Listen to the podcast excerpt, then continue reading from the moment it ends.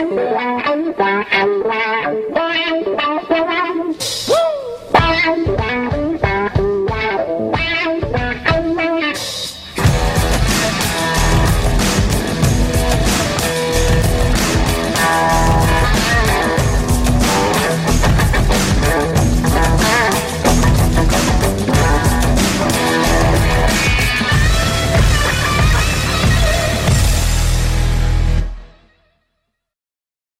Allemaal, welkom uh, bij weer een nieuwe aflevering uh, van uh, Eindbazen. Um, de aflevering van vandaag kijk ik al een, een tijdje naar uit. Maar aan de andere kant ook eigenlijk helemaal niet. Dat zit hem in het gegeven dat we het vandaag gaan hebben over psychedelische middelen.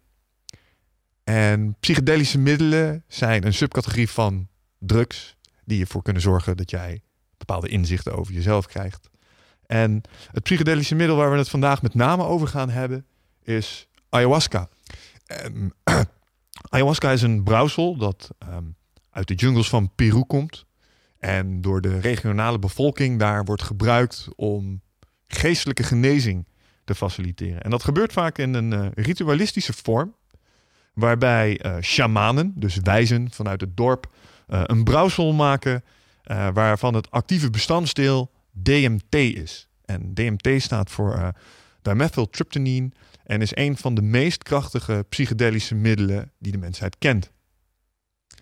En ik kan me voorstellen dat de eerste associatie die je hebt als je hier naar luistert is van drugs uh, en psychedelische middelen. Oh jee, wat is dit? Het zijn toch geen hippies?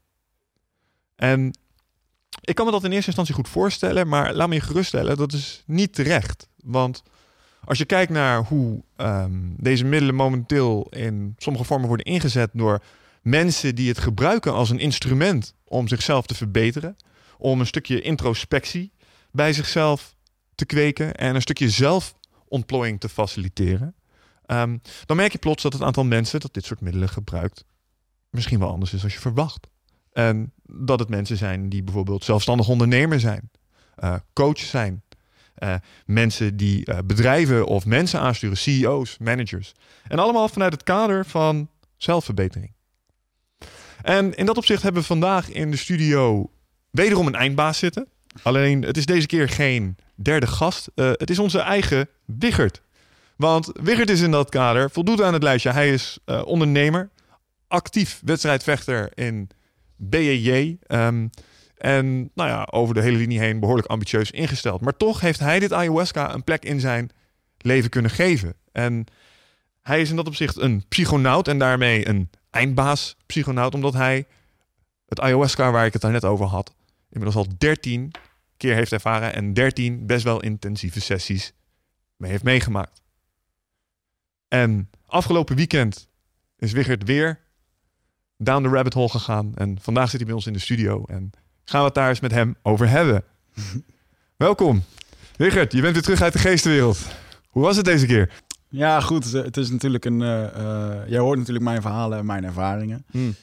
Um, en het is een. Uh, het is absoluut een, een heftige manier om jezelf te leren kennen. Ja, want voordat we hier helemaal te diep in gaan, het klopt inderdaad, hmm. jij en ik hebben het er natuurlijk vaak, vaak over gehad. Ja. En de intentie van deze podcast is om mensen ook eens mee te nemen in wat zo'n ritueel is en wat het doet en wat het je brengt met name. Zeker. Hè, waarbij we met name ernaar streven om het een beetje uit dat nou ja, verdom mm. hoekje weg te trekken en het gewoon vanuit een zelfverbeterend perspectief uh, ja. te bekijken. Ja. Um, zoals ik al zei, je hebt 13 van die sessies gedaan en je bent natuurlijk ooit een keer in aanraking gekomen met het fenomeen ayahuasca. Ja.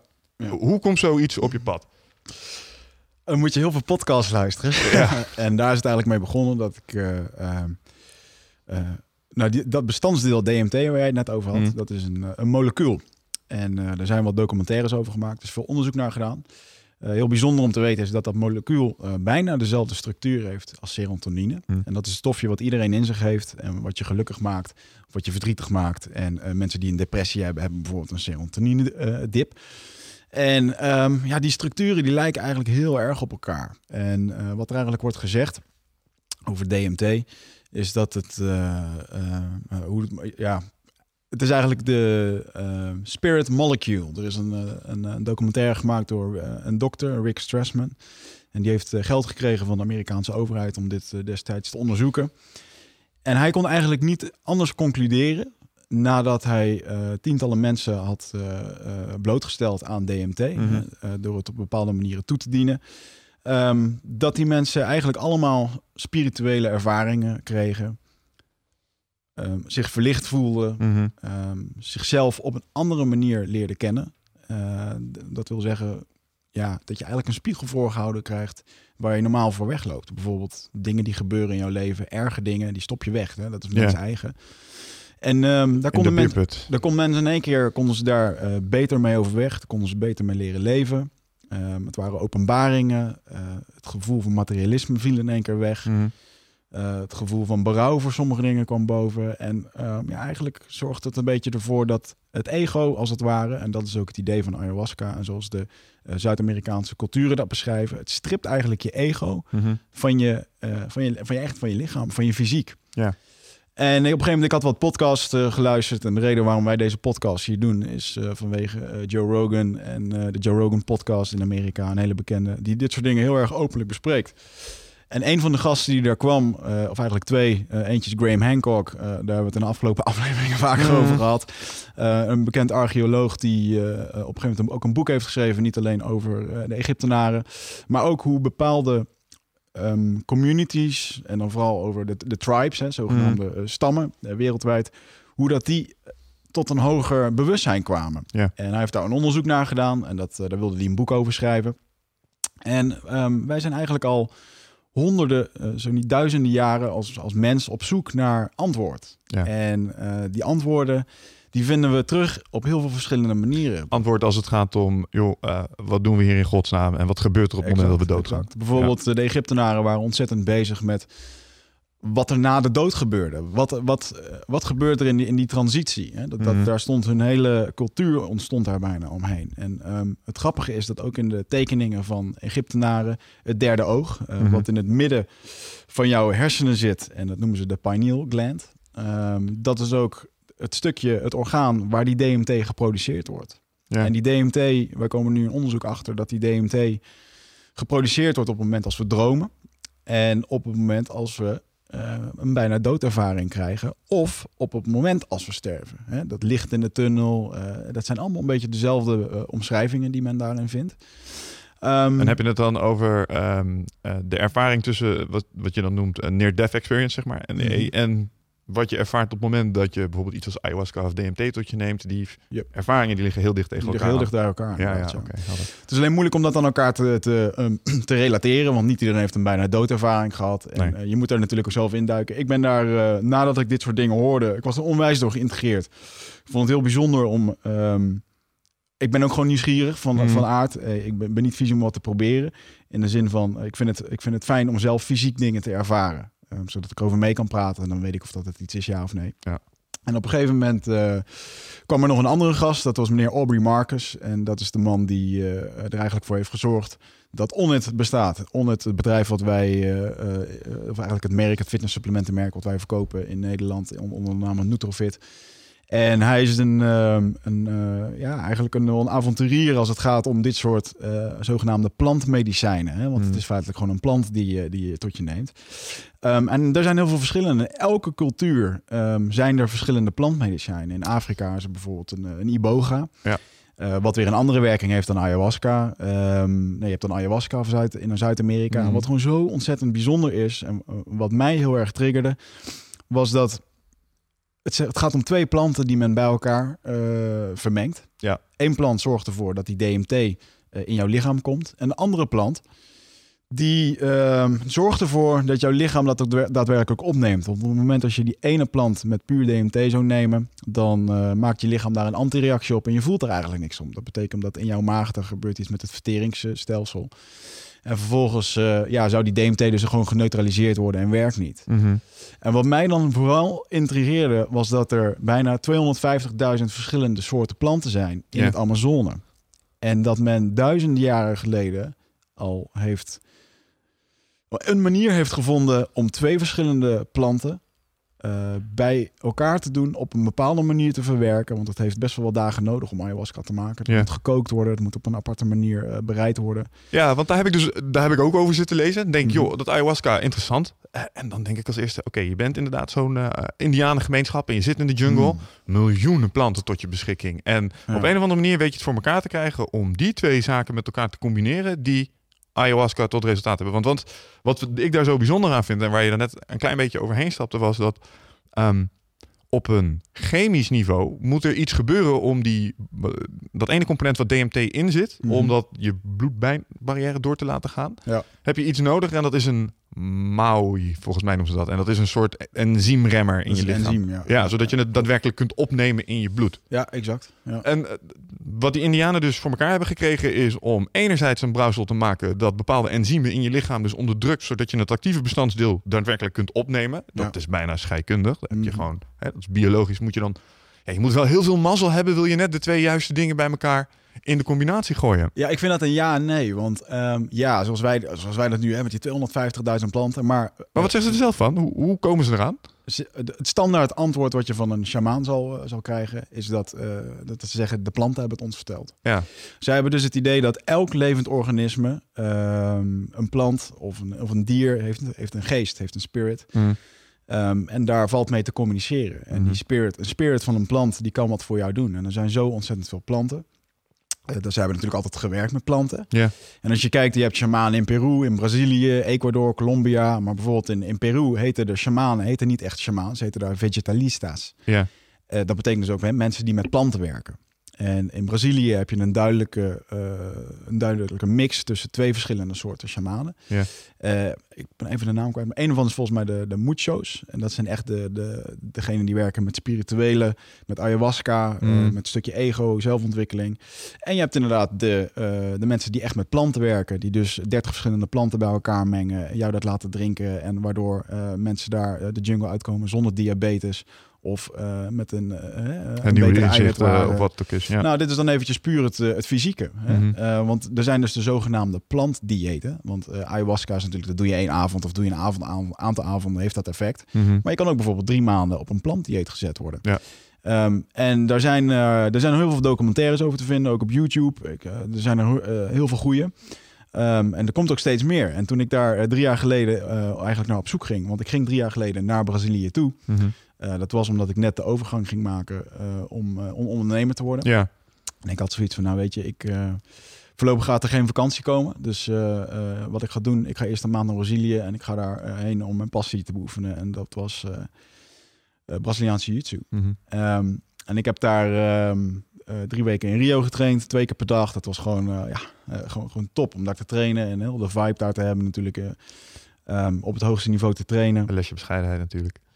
Lesje bescheidenheid krijgen van alle monsters die er rondliepen inderdaad. En op een gegeven moment, eh, ik was daar zomaar bezig met het ayahuasca. Ik denk, ik ben nu hier. Hm. Eh, maar de informatie was heel erg beperkt. En eh, ik zag wel documentaires en op een gegeven moment had ik een adres gekregen om dan eventueel naar Manaus, oftewel helemaal naar het noorden van het Amazone te gaan, diep Ja. de jungle in. Ja. Je vliegt dus naar Manaus, je moet daar dus een aantal uren met de boot en dan vervolgens moet je dat doen. Hm. Maar goed, ik had me ook heel goed bewust ingelezen over de effecten van een ayahuasca.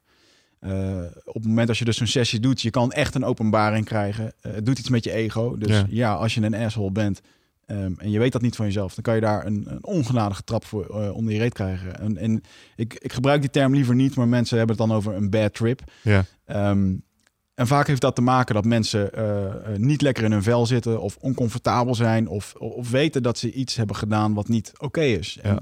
daarmee word je geconfronteerd op het moment als je een psychedelisch middel tot je krijgt. Ja, want je had het net over het rijtje, zeg maar, hè, plant allies. Eh, Ja. Ik geloof dat ze dat entheogene middelen noemen. Dat zijn middelen die, nou ja, goed, ervoor kunnen zorgen dat je een soort gevoel van inderdaad verlichting, openbaring, in aanraking met God, zeg maar, hè, echt een Mm. spirituele ervaring kan hebben. Ja. Er zijn is volgens mij een rijtje van vijf of zes actieve bestanddelen, waar inderdaad eh ayahuasca is één van met zijn DMT. Eh, je hebt inderdaad paddenstoelen, uh, psychobillen, spreek je ja, psilocybin. Ja, psilocybin, LSD heb je volgens psilocy- Cannabis is er ook een van. Ja, exact. Psilocybin is overigens ook een, eh, qua moleculaire structuur vrijwel gelijk aan, eh, aan DMT Ja. en aan eh serotonine. En dat zit met name in eh, paddenstoelen en truffels. Ja. Dus, Zogenaamde magic mushrooms, in dat opzicht. Vrij te verkrijgen in Nederland trouwens? Ja, ook nog, ja. ja. ja, ja, ja. weet je... Hoe zit, dat met, hoe zit dat eigenlijk met ayahuasca? Is dat ehm, volgens de opiumwet, wat, welke, welke wettelijke status heeft dat? Het ligt een beetje in een grijs gebied, want het is natuurlijk iets waar niemand iets van af weet. Er staat niet letterlijk uh, ayahuasca is verboden. Nee. Um, LSD is in de jaren 80 volgens mij verboden. Um, en een van de redenen waarom was omdat het vooral uh, de verhandelbaarheid, de was mm heel erg hoog. 1 liter uh, LSD zorgt voor duizenden, miljoenen uh, porties. Ja, ik geloof dat de gast die LSD heeft ontdekt, eigenhandig, zeg maar, de hele jaren 60 revolutie volgens mij min of meer in de hand heeft gespeeld door inderdaad één keer een batch LSD mm te maken en daarmee heel San Francisco volgens mij ja, te voorraad te hebben. Want als je het, ik heb het, ik heb hetzelfde, ik LSD nooit gedaan, maar nee. je hebt een, als het ware een soort van postzegel, kleiner dan een normale postzegel als wij ja. op ons ding, dat noemen ze dan een zegeltje. En dat kan je tot je nemen en dan ben je achterlang in een, in een trip. Mm. Um, op een gegeven moment heeft dat een soort van revolutie teweeggebracht. En iedereen, uh, uh, iedereen die dat heeft meegemaakt, die vindt dat, die vindt dat mooi. Die, vindt dat, mm. uh, die, die snappen wat dat heeft gedaan. Hè? Gevoel van vrijheid. mensen die de liefde, de hippies, heel dat tijdperk heeft dat goed in meegeholpen. En dit is natuurlijk één, wij noemen hier nu een aantal middelen. En dat kan ook zijn inderdaad een, een cannabis of andere kruiden worden al eigenlijk ja, duizenden jaren mm. gebruikt door allerlei culturen. Maar ook bijvoorbeeld, bijvoorbeeld de Egyptenaren die tot een hogere staat kwamen door zichzelf af te zonderen. Door bijvoorbeeld in het hoogste punt in een piepklein kamertje van een piramide uh, te zitten een aantal weken. Werden ze opgesloten. Omdat de energie van zo'n piramide, die zijn zo gebouwd dat er een, uh, dat energie uh, als het ware wordt opgevangen. En dit wordt naar één punt gedrukt. Hè? Eigenlijk, eigenlijk het punt van zo'n piramide. In veel culturen, zowel in Indonesië als in India, Cambodja, yeah. dat wordt, wordt gezien als ontvangers, als antennes. Ja. Uh, dus op het moment dat zo'n uh, iemand die daar gevoelig voor was en die daar toe was, die, die kon er dan gaan inliggen. En ja, die kwamen daar gewoon een aantal, of komt daar een periode later uit. Um, en zeker ook die afzondering. Ik denk dat dat het met name is, ja. Nou goed, dat weten we dus niet. Ja, ik wou zeg maar bij dat soort holy geometry dingetjes, waarbij mm -hmm. architectuur dan bepaalde energie moet kanaliseren. Dan denk ik altijd, ja, ja, ik weet niet, dat zou placebo kunnen zijn. Want als dat echt zou werken, dan hadden we dat vast al wel nou, bijvoorbeeld, een, uh, er zijn wat genoeg verhalen uit de Bijbel van mensen die bijvoorbeeld 40 dagen niet hebben gegeten en mm. hebben gedronken. Het vasten. Oh, uh, het vasten en afzonderen, dat geloof ik absoluut dat dat iets, uh, ja. dat dat misschien zelfs wel psych psychedelische staten bij je kan oproepen. Ja, of een andere ja. staat van bewustzijn. Want dat is feitelijk wat het doet. Het zijn geestverruimende middelen. Nou ja, absoluut. En dat heb je op heel veel manieren. En ook bijvoorbeeld nu in Nederland, wij regelmatig floten. Mm. Het, is een, het is een natuurlijke manier om in een psychedelische staat te komen. Want je gaat anders over dingen denken. Um, maar, sensory deprivation, hè? je sluit in principe het visuele ja. en het, uh, het audio sluit je af en je hebt een gevoel van gewichteloosheid. Ja. En dat alleen al doet dus blijkbaar iets met je perceptie van de werkelijkheid. Ja, en dat, je hebt het in heel veel verschillende uh, en mildere vormen. Ik heb bijvoorbeeld in, uh, in Mexico ben ik vorig jaar geweest. Daar heb ik een, lokale Maya community opgezocht. Mm. En daar ben ik op zoek gegaan naar een Temascal, wat eigenlijk, ze noemen dat de baarmoeder van de aarde. Dat is een ja. soort iglootje, ook in een, een iglo vorm. Uh, pikdonker, er gaan dikke uh, lava stenen in. Of, of hoe noem dat? Uh, vulkanische stenen yeah. gaan erin die zo, hard, die zo opwarmen. Want die kunnen natuurlijk meer hitte verdragen. Er worden kruiden overheen gegooid. Ik geloof mm. dat het een drankje of een, een, een, ja, een kan met water met 13 verschillende planten en zo. En dat, dat, ja, dat was... Je bent helemaal afgezonderd. Je zit pikdonker. Het is bloedheet. Die kruiden beginnen te werken. En je kunt alleen maar bezig zijn met jezelf. Kom was in de sauna? Nou, dit is gewoon een Maya. Ja, ja een dit Maya. klinkt als een opgieting namelijk, weet je. Ja, nou, ja. Dat, dat, klopt. En ik denk dat de, de opgietingen die wij hier in Nederland in de sauna krijgen, die zijn verwesterd. Min of meer daarvan, ja. Die moeten ik. lekker ruiken en die moeten doen. Daar ja, was het er ook niet lekker toen je het Nou, daar, moet, daar is het echt allemaal um, gericht op heling. En mm. um, je zult ook zien op het moment als je dit soort documentaires gaat kijken over ayahuasca, dan heeft men het ook over uh, healing sessions, deep healing. En dat, dat klinkt een beetje spiritueel. Het klinkt en, heel erg New Age. Ik, ja, en jij kent mij. Ik bedoel, ik heb... Um, uh, ik heb daar ook moeite mee gehad. Mm. Um, in de zin van deep healing. En ja, ik, de, de, de eerste reacties die ik las op internet over ayahuasca, dacht ik ook van ja, zijn dit de mensen waarmee ik uh, uh, een kopje thee drinken? Of, ja. nou ja, wat ik me altijd afvraag is, en, en, met name met DMT, want nou ja, we weten allebei wel, ik vind het ook een mateloos fascinerend onderwerp. En met name de dingen die het kan brengen. En mm. ook die andere entheogene middelen, de dingen die dat voor je kan betekenen in je leven. Maar uh, wat ik inderdaad heb, wat we in het begin ook al even zeiden, dat stigma wat er aankleeft. Het is niet iets wat je, stel je zit in een gemiddeld Nederlands bedrijf en je zit aan de lunchtafel met elkaar. Je bent, eh, wat heb jij dit weekend gedaan? Hmm. En jij zegt, nou, uh, ik ben naar een retreat geweest en ik heb daar met een shamaan heb ik ayahuasca gedronken. Ja. Ik denk dat de gemiddelde Nederlander zoiets heeft van, ik weet niet of dit een goed onderwerp is om aan te snijden hier, want hier gaat men iets van vinden. Ja. Ja, dat is er zeker. Ja. Ehm, ik merk wel dat ik... eh, eh, ik ben altijd eigenwijs geweest en ben al mijn eigen gang eh, eh, wel gegaan. Ja.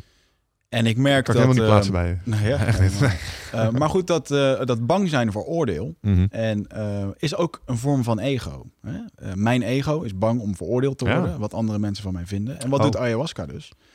Het stript je ego van je, van je lichaam. Ja. En ik merk dat. En dat zeg je nu al een paar keer. Wat betekent dat precies? Het strip je ego van Ja. je lichaam. Wat Ja. gebeurt er dan in je? Je moet het zo zien dat een, in zo'n sessie krijg je altijd een bepaalde les. En die Mm. les die gaat over een stukje nederigheid of respect of verdriet. Of Een, eh, ayahuasca, zei, eh, de, de, sha- de shamanen of de cultuur in, eh, in Zuid-Amerika, die praten eigenlijk over eh the vine of the souls. Oftewel, hè, het is de drank Mm. van de goden, van de doden. Eh, je kunt er dus mee in contact komen met een hogere sfeer.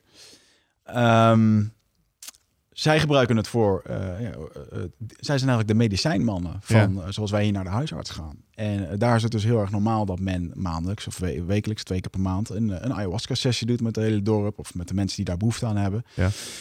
En het geeft je dus deep healing in de zin van, je bent vroeger, je bent een heel je, hebt een heel leven erop zitten. Je hebt zoveel pijn meegemaakt. Mm. Jouw moeder is overleden. Ja. Misschien ben je vroeger gepest. Misschien is je bedrijf failliet gegaan en weet je niet hoe je ermee om moet gaan. Je relatie eh, gaat over en het, het- je kunt het niet controleren. Je kan het niet vasthouden. Ja, we, dragen, we hebben allemaal littekens en we dragen allemaal onze kruisen. Exact. Ja. En dat zijn dingen, daar lopen we wel mee rond. En wat eh, een van de, eh, ehm, de nadelen in het ayahuasca gebeuren, is dat het gepaard gaat met eh, overgeven. Ja. En ze noemen het in, eh, in eh, purge. ze noemen het de purge, noemen ze het. La purgia noemen ze het ook in Ja. eh, eh, lokaal daar. Omdat het, het heeft ermee te maken dat je je negatieve dingen eruit kan gooien op die manier. Ja. En Met andere woorden, het is een eufemisme voor kotsen. het is voor kotsen en ja, soms moet je er ook van naar de wc. Ja. Ehm, maar je moet het dus ook zo zien, in zo'n sessie, dan lig je dus allemaal op je eigen matje. Ehm, Ja, want schets dat eens. Hè? Je gaat naar zo'n Ja. sessie toe en jij zit... eh, Oké, het is eh, vrijdagmiddag. Ja. En Wigert gaat naar een ayahuasca-sessie. Dan stapt hij in de auto en waar rijdt hij dan überhaupt heen? Of kun je dat nou, niet vertellen? Het is, nee, wel. Het is een, ehm, ehm, je moet het zo zien. Je kan het, door heel Europa worden dit soort dingen georganiseerd. En in de meeste gevallen wordt er een, een shamaan uit Peru of Colombia of Brazilië wordt hierheen gehaald. Mhm. En die, wordt, die, die doet dan een tour door Europa. Ja. Want zij zijn heel erg bewust dat we... wij zijn de wereld hier in hun ogen echt aan het verkloten. Ja. Vervuilen, eh, slechte intenties, alles draait om geld. En eh, goed, daar komen we straks nog wel eventjes op.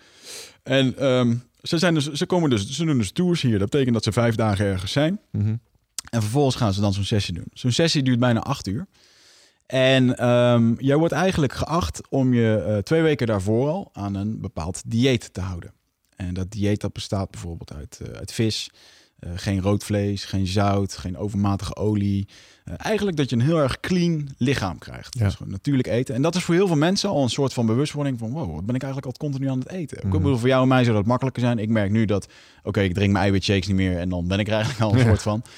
Ehm, het klinkt heel paleo hoe ze eten in ieder geval. ja, natuurlijk. Gewoon nou wat er in de jungle te kopen Ja. is, bij spreken. Dat, te koop, dan eh, bij de lokale visboer. Ja. Ehm, en vervolgens moet je zelf bezig gaan met wat wil jij uit zo'n sessie gaan halen. Je moet daar dus met een intentie heen, want daar Mhm. begint het. En die intentie kan zijn van, joh, ik zit met mijn relatie. Misschien zit je met je werk.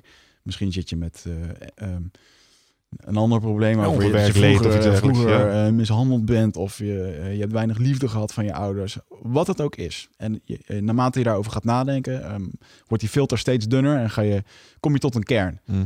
En dat wil niet zeggen dat, eh, zij, in de Zuid- Zuid-Amerikaanse cultuur praten ze over moeder ayahuasca. Ja. Want het eh, komt vaak voor in een vrouwelijke verschijning. Eh, een vrouwelijke stem die tegen je praat. En ehm, ja, dat is dus de geest, de god van het ayahuasca gebeuren. Mhm. Eigenlijk, eigenlijk moeder aarde. Ja, Gaia.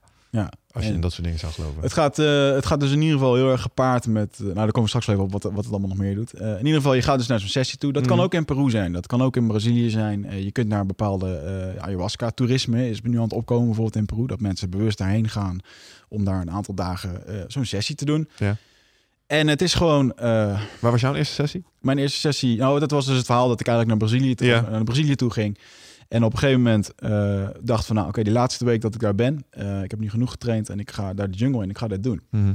Maar toen dacht ik eigenlijk, dit is zo ontzettend heftig. En eh, om drie dagen te reizen, om daar te komen, een aantal dagen ayahuasca te doen, dan terug te gaan en de week erop te beginnen aan mijn nieuwe bedrijf, in the middle of fucking nowhere, midden in de jungle. vond ik toch op een gegeven moment wat beangstigend. En, ehm, oh shit, snap ik niks Ja. van. Zelfs ik. En Ja, eh, eh, op een gegeven moment eh, zat ik te lezen en las ik dus dat er een Nederlandse organisatie was, Traditional Plant Medicines. Die is nu overigens eh, niet meer werkzaam in Nederland, omdat degene, de organisator van woont nu in Peru. Oké. Ehm, eh, maar in ieder geval, die, gingen, die had een Peruaanse uh, shamaan van de Shipipo, uh, Shipipo. tribe. Shipipo is een van de grootste communities in, in Peru. Ja. En um, ja, daar is dit natuurlijk gewoon aan de orde van de dag. Uh, daar werd een, een vrouwelijke shamaan en een mannelijke shamaan. Die uh, kwamen daar, een wat oudere dame en een wat jongere gozer. En je moet het dus zo zien dat een, een, een shamaan die hier komt, die word je niet zomaar. Ik bedoel, ik heb, dit, ik heb nu afgelopen weekend hebben we weer zo'n sessie gedaan. Ik heb vervolgens uh, uh, drie uur lang lopen kletsen met de shamaan. Ik heb hem daarna naar Schiphol gebracht. Want hij mm. moest door naar zijn volgende uh, sessie.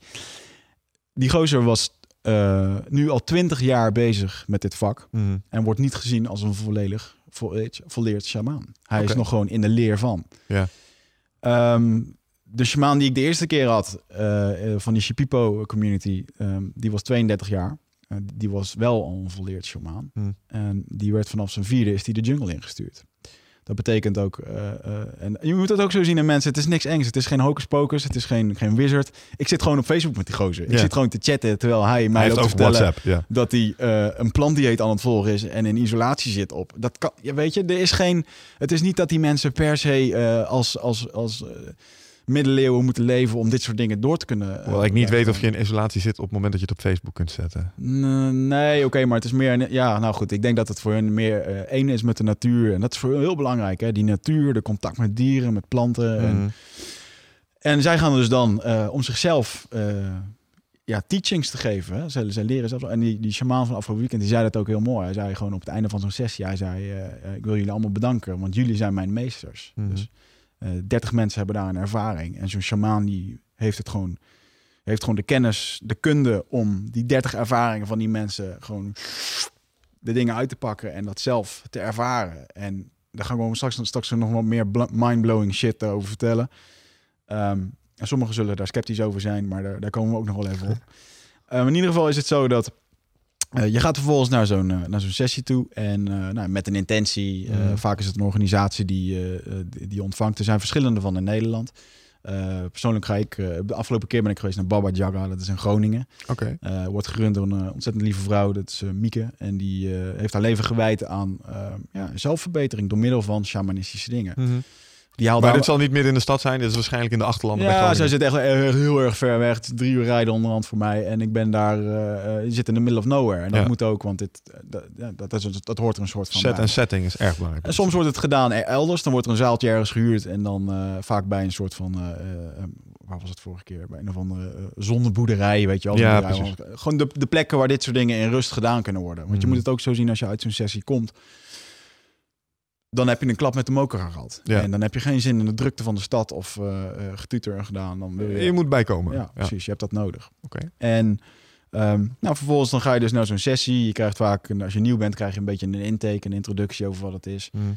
Um, uh, je mag bijvoorbeeld geen medicijnen van tevoren hebben gebruikt. Want bijvoorbeeld antidepressiva is natuurlijk een middel wat wij hebben bedacht en hebben gemaakt. Mm -hmm. Maar dat zorgt er ook voor dat de werking met ayahuasca ervoor zou kunnen zorgen dat je uh, een beschadiging aan je hersenen krijgt. Oké. Okay. Uh, omdat de serotonine dip, die, die kun je dan, uh, die kan je vervolgens, of tenminste, sorry, de DMT, die gaat niet werken met die antidepressiva. Ja. En op het moment, um, als je dat bijvoorbeeld wel zou mengen, dan zou je of hersendood kunnen raken, of je zou een, een, een serotonine dip kunnen krijgen die blijft. Hè? Dus okay. chronisch. Oftewel, de les van Ja, want dat vraag ik me dan nog wel even af hierbij. Want ik was altijd in de vonnis, nou, in combinatie met medicijnen kan ik me trouwens wel voorstellen dat dat, dat dat onverstandig is om te doen. Zeker op het moment dat het antidepressiva zijn, die toch al iets met je mentale gestel, uh, gesteldheid doen. Ja. Um, even, de kleven daar eh, trouwens risico's aan in fysieke zin? Is het nou ja, ik, ik weet het antwoord al, maar van DMT kun je in principe of van ayahuasca kun je niet overlijden. Ik bedoel, je kunt er geen overdosis van krijgen. Nee, nee er zijn uh, geen gevallen bekend waarbij uh, men een lichamelijke allergische reactie geeft of. Juist. Uh, die, die zijn er niet. Er zijn geen mensen overleden door uh, te veel wiet roken of door uh, bepaalde kruiden inademen of, of DMT of ayahuasca. Ook, ja. Wat wel is gebeurd, is dat er misbruik is gemaakt van bepaalde situaties. En dan denk ik bijvoorbeeld aan de reden waarom op een gegeven moment eh, bepaalde eh, magic mushrooms verboden zijn in Amsterdam, Mhm. is omdat er een Engelsman zichzelf helemaal eh, naar de kleren had gezopen, ecstasy-pillen had genomen, en vervolgens nog een paar van die paddenstoelen had genomen en uit een hot- hotelraam is gesprongen. Ja, maar ik denk dat dat ook is waarom een boel van die middelen het stigma hebben wat eraan kleeft. Want Mm. hè, iedereen altijd als je vertelt van ja, magic mushrooms, ja, ik hoef niet van het dak af te springen. Of eh, ik hoef mijn hond niet te villen en hem als een hoed te gaan Ja. dragen, weet je wel. Maar dat zijn ja, geïsoleerde gevallen geweest waarbij mensen ofwel schizofrenie hadden, eh, of inderdaad medicijnen, of het combineerden met eh, nou ja, alcohol. Sowieso altijd een slecht idee. Nou, maar dat, dat, je noemt nu de, de, de naam alcohol. En kijk eens hoeveel... Alcohol is gewoon geaccepteerd door ons. Oh, dat vinden we goed. Nee, gezellig een drankje. Kijk eens hoeveel... Ik hoef jou helemaal niet te. Nee, nee. Hoeveel ellende dat het veroorzaakt. Iedere dag op deze wereld. En hoeveel mensen dat eraan doodgaan. Ja. En eh, hoe funest het is voor mensen hun geest en hun ontwikkeling. Nou ja, Ja. je weet dat dat de frustraties eh, groot is van mij. Eh, nou ja, Ja. Voor mensen die dat niet weten, het is geen geheim. eh, mijn moeder is destijds eh, overleden aan de gevolgen van een eh, alcoholverslaving. Nou, dat is eh, heftig geweest. En wat je dan merkt is eh, met name de hypocrisie in de maatschappij als het gaat om inderdaad, eh, nou, als ik op een kantoor zou zitten en ik zou vertellen dat ik een, een weekend inderdaad een ayahuasca sessie of Mhm. magic mushrooms of wat dan ook had gedaan. Nou, dan kan het zijn dat je een beetje scheef wordt aangekeken. Maar aan diezelfde tafel zitten collega's die vertellen dat ze leuk met vrienden uit zijn geweest, allemaal bier hebben lopen zuipen Ja. ehm, is sociaal wel geaccepteerd. Terwijl als je ze in de hiërarchie van schadelijkheid voor je lichaam zou zetten, hè, wat er echt slecht voor je is, staat alcohol daar echt wel prominent bovenaan. Nou ja, en ook het, eh, het stukje zelfhulp wat je krijgt door middel van zo'n, van zo'n sessie. Mhm. Eh, dat je gewoon in één keer zoveel inzicht krijgt over je slechte gewoontes. Over dingen die je goed hebt, gegaan, goed hebt gedaan. Dat is gewoon zoveel meerwaarde. Het is Mhm. niet dat je daarheen gaat en een lekker avondje naar de, eh, naar de tering- ja, dat is wat je zei, want het is niet recreatief. Je doet Nee, het in principe gewoon Je bent met een misselijk. missie. Je bent misselijk, want je lichaam is aan het werk, aan het reinigen. Je bent misselijk. Je moet overgeven. ehm, eh, soms moet je naar de wc om. eh. Mhm. En het is absoluut niet fijn. En je wordt geconfronteerd met er iets waar jij mee zit. En Ja. dat omdat, eh, zoals ayahuasca mij dat nu toe in die aantal sessies heeft eh, geleerd... en ik kan daar nu een soort van lijn in trekken hoe dat het gaat. Het presenteert jou een probleem Ja. en dat doet het niet zacht. Ja, ja, precies. En ehm, vervolgens eh, wordt dat... er wordt is geen woord probleem- Chinees bij, zeg je. Absoluut niet. Nee. En dat probleem wordt vervolgens uitgelegd, zodat je het begrijpt. Mhm. En dat uitleggen, dat gebeurt op tien verschillende manieren. Waardoor je in één keer denkt van, no shit. En ehm, eh, bijvoorbeeld, een voorbeeld. Ik, ging ik ben daar een keer heen geweest om een, eh, eh, ja, voor mijn relatie. Dat liep niet Mhm. lekker. Mhm. En in één keer zag ik verschillende situaties van een jaar of een half jaar geleden. Hoe ik daarop reageerde en waarom ik dat deed. Hoe mijn vriendin destijds daarop reageerde, waarom zij dat deed. En in één keer had ik al die gedachten van haar, van mij, bij elkaar, die situatie. En in één keer heb je een plaatje eh, gewoon compleet over waarom sommige dingen op dat moment niet hebben geholpen. Waarom dat dat niet handig was. Mhm. En dan denk je in één keer van, shit, ik heb het gewoon niet gezien. Ja, inzicht. Inzicht. Ja, kwartje Inzicht. dat valt. Absoluut. Ja. Ja. En ehm, ja, dat, dat, dat is echt een, eh, een ding. Nou goed, en dat het kotsen, dat, dat heeft er dan te maken met dat je, eh, je moet dingen eruit gooien. Dat Ja. betekent dat als je stress in je hebt of als je pijn in je hebt, ja, dat kan er maar op één manier uit. En dat is dan eh, via het overgeven. En het bijzondere met het overgeven is dat je 9 van de 10 keer niet eens echt overgeeft en dat er wat uitkomt. Mhm. Maar je bent gewoon energetische rommel. Het is als het ware eh, alsof je lucht aan het uitkotsen bent. En het kotsen komt op, diep uit je tenen. Ik, ik, ja, dat kun je alleen ervaren als je dat hebt gedaan. Het moet eruit en je maag draait zich in alle vormen en dingen. Het, is, het, is, het soort overgeven is niet te vergelijken met zoals je normaal een keer bo ziek boven de wc hangt na een eh, flink eh, avondje kerst eh, Mhm. te veel gedronken hebben. Dat je blij bent dat het eruit is, maar het gaat door. Dat blij zijn dat je eruit bent, ervaar je hier meer. Omdat Mhm. je weet dat er iets in jou zit wat eruit moet. Ja, maar dat is hoe je het op dat moment ervaart. Want hè, als Ja. ik het even als eh, nuchtere boerenlul bekijk, dan zeg ik... hé, dat is gewoon je lichaam dat gif eruit aan het gooien Ja. is. Want hè, je lichaam reageert fysiek op iets wat erin is gegooid. Mhm. Het zal wel niet altijd best voor je zijn. En dan moet er nu uit. Ja, zo, Want dat is de natuurlijke reactie van het lichaam op gif. zo, ervaar, je, zo ervaar je dat eh, eh, op dat moment niet. Zeker niet als je ergens mee aan het werken bent. Oké. En er zijn ook heel veel mensen die dat drinken en die dus helemaal niet hoeven te overgeven. En Ja. dat, zijn, dat zijn de mensen. die- want het kan ook zo zijn, want zij zeggen in die cultuur: moeder ayahuasca eh, bepaalt voor jou wat jij nodig hebt op dat moment. Oh. Het is nooit te veel. Je kan het altijd Ja. aan, ondanks dat het heel erg is. Maar ik ben ook vaak eh, ergens heen gegaan met een hele directe vraag: van oh, ik moet dit of dat. Ik, ik wil beter met mijn werk. En vervolgens kreeg ik een inzicht wat helemaal aan de andere kant stond van mijn intentie. Mhm. Maar aan de onderkant zo ontzettend veel connectie had met waarom het op mijn werk niet lekker liep. Ja, ja, ja. ja, ja. En ehm, eh, dus eigenlijk een soort van, ja, je krijgt niet echt direct antwoord op je vraag. Uh, maar joh, werk daar nou eens aan, want uh, daar heeft het ook gewoon veel meer mee. Waarschijnlijk een of andere karaktereigenschap dat het fundament vormde voor ja, het. Ja, we zullen zo meteen wel even wat meer gaan op de, op, op de, op de voorbeelden. En, uh, maar goed, begrijp ja, want ik zit nog steeds een beetje bij het. Hè, ik probeer een gevoel te krijgen bij hoe zo'n hoe zo'n sessie eruit ziet. Zelf heb ik het, nou, zoals je weet, nog nooit gedaan, mm. maar staat op schema voor deze zomer. Want na alle fantastische verhalen die ik om me heen heb gehoord, vind ik dat ik ook een keer ja, je moet diep in moet. Ja, het moet. Maar. Um, Kijk, als je naar zo'n sessie gaat, je komt daar dus aan. Uh, en op een gegeven moment zitten daar meer mensen. Hè? En ik zei er straks al een klein beetje. Het is uh, misschien niet het publiek wat je daar standaard verwacht. Er komen Ja. ook echt mensen um, nou ja, uh, met een bepaald ambitieniveau. Ondernemers, CEO's, managers, coaches. Ik zei het al. Het, het, is, het is heel wisselend. En zeker in het begin. Want toen ik hier in het begin heen ging. Je moet het zo voorstellen. Ik kwam toen uit Brazilië. En ik, mijn testosteron, zat tot aan het plafond. Omdat ik daar... Het is alleen maar... ja, vechters had getraind en gedaan. Ja. En ik ben, weet je, ik ben ook dat type. Weet je, ik, ik vind dat ja, dat een beetje dat stoere. Dat, um, uh, niet dat ik mezelf zo'n stoere jongen vind, maar dat wereldje. Uh, uh, ik was niet in de spirituele hippie bullshit. Weet je wel? Laten we wel wezen. Ja, oké, okay, ik snap wel wat je bedoelt. En het is toch wel een bepaalde mindset die je moet hebben, denk ik ook, om in een omgeving, zeg maar, zeker in Brazilië, waar die jongens echt gewoon hard trainen, om je daar staan te houden. Dat vergt een bepaalde en, houding. En ik was daarin A. A-spiritueel op dat moment. Ja. En spiritueel vind ik een naar woord, omdat ik dan meteen denk aan jouw mannen met blauwe kraaltjes en jurkjes en noem maar op. Dat, ja, dat is niet mijn ding. Kaarten leggen, dat soort shit. Maar ik vind spiritueel nu, op dit moment, alles wat niet tastbaar is of wat wij niet kunnen zien, Hmm. maar er waarschijnlijk toch wel is. Of dat het er nou echt is of dat je denkt dat het er is. Um, dat vind ik spiritualiteit. Ja.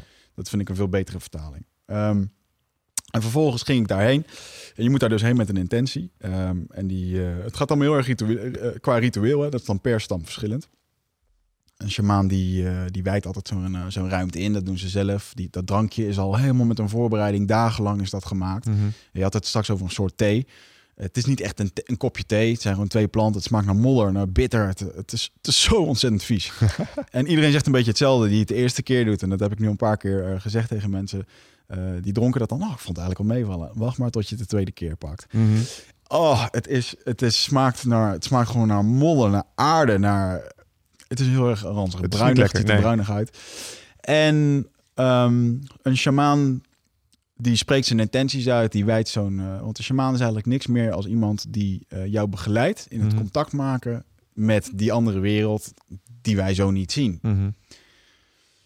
En de shamaan is natuurlijk een heel erg breed woord. Hè? Ja. Ik heb het gewoon even over de shamaan uh, in, in dit geval. En vervolgens, het ligt, het verschilt een beetje per stam of per uh, hoe ze dat zullen doen. Vaak uh, worden de intenties uh, worden uitgesproken door Mm. iedereen. Dus iedereen die daar zit.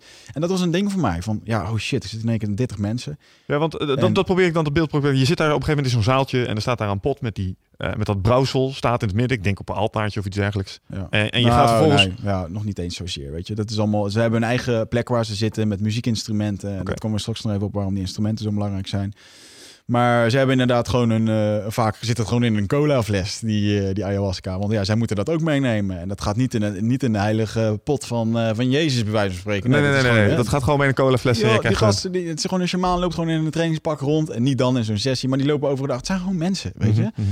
En vervolgens natuurlijk hebben ze daar hun, hun kleding aan. En die kleding die, uh, uh, die representeert vaak de dingen die hun zien in die sessies. Ja. Dus de, de bekende Maya-kleding. Dat is niet omdat zij dat zulke mooie patroontjes vinden. Nee, dat is omdat ze al fucking duizend jaar aan die ayahuasca zitten.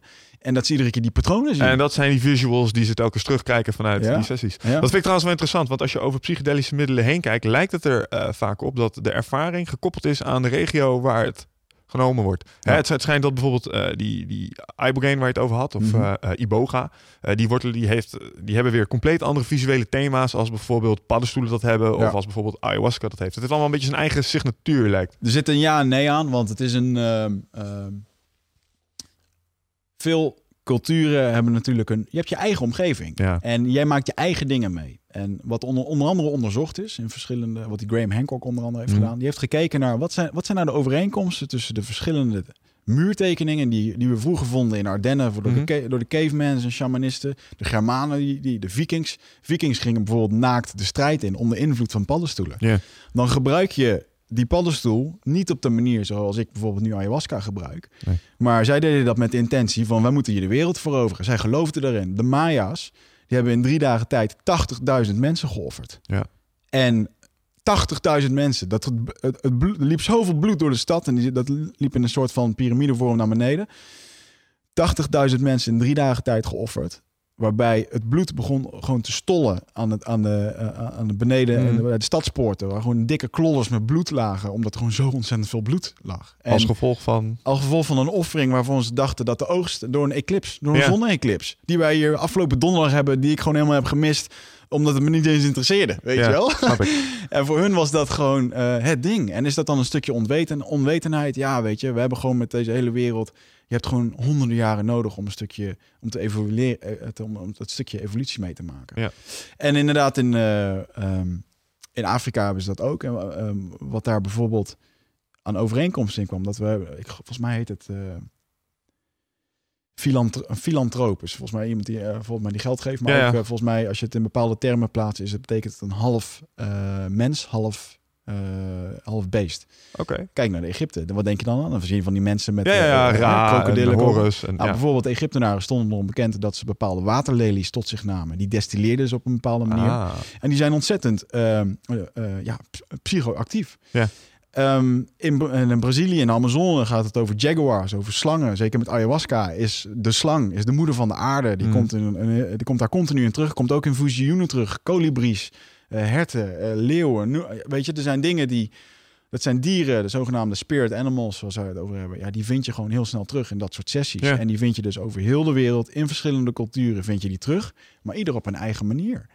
Dus je zou kunnen zeggen dat, ja, weet je, het is echt niet zo dat het alleen daar is. Het is overal. En Ja, het ja, is hoe dat je er zelf mee omgaat. En ehm, ehm, het is natuurlijk heel erg goed dat dat vast is gelegd. De Egyptenaren waren erg eh, fanatiek met dingen vastleggen. Mhm. En die hebben dat goed gedaan. Eh, maar we hebben bijvoorbeeld ook eh, tekeningen in grotten.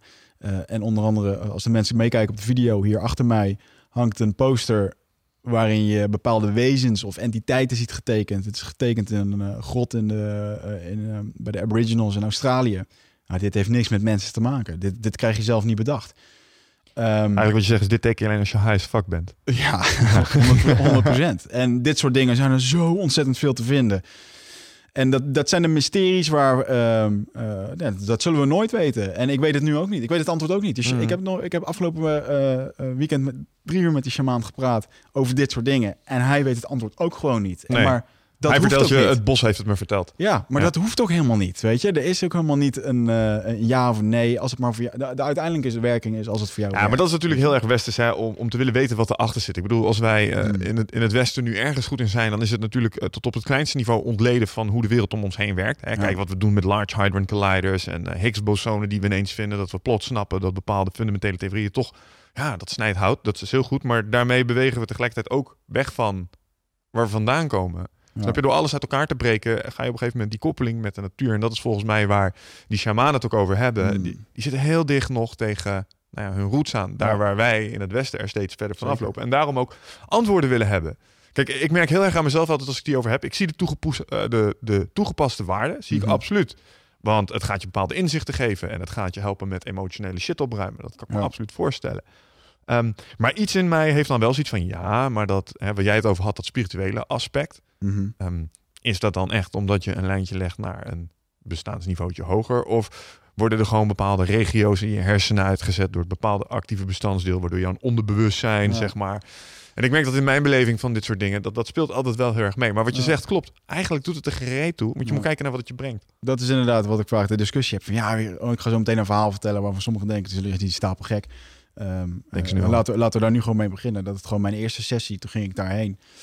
Ehm, ik ging toen net begon, ik begon net met ondernemen, een internetonderneming, eh, waarvan we een, eh, naam moesten kiezen. Nou, eh, met do- in, in deze oorlog van domeinen en dat soort dingen is dat natuurlijk moeilijk om een goede naam te vinden. We hadden Mm. een aantal opties.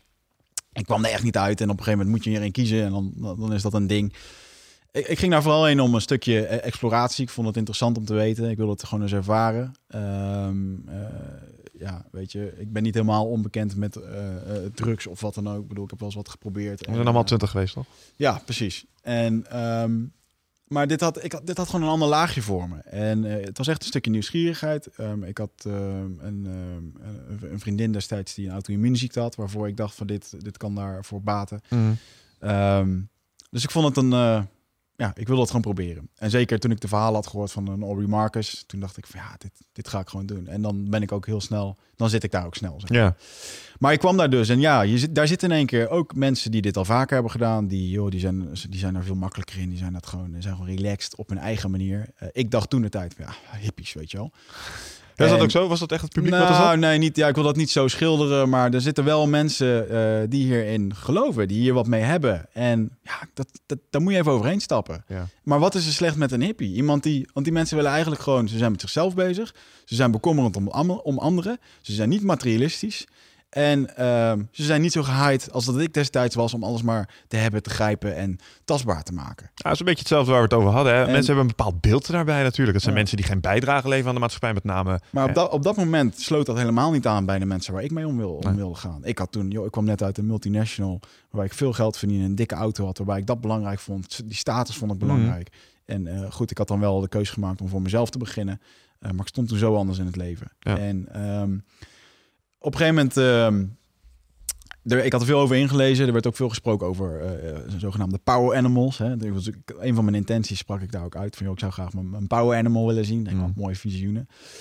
En een dingetje... Jij wilde gewoon leuke dingen zien. Ja, nou ook wel, ook wel. En uh, ik had ook niet echt een probleem, had ik het idee. Vond je? En uh, als laatste zei ik daar nog van... mijn vader is overleden, twee maanden na mijn geboorte. Mm. Um, ik zou het leuk vinden, of ik zou het tof vinden als er al iets is, letterlijk op deze manier, als er al wat is, dat ik een soort van teken van hem krijg. Dat zou wel tof zijn. Ja. En dat was het. Ja, dat, vervolgens ging dat cirkeltje weer door. Iedereen uh, moet het ook zo zien.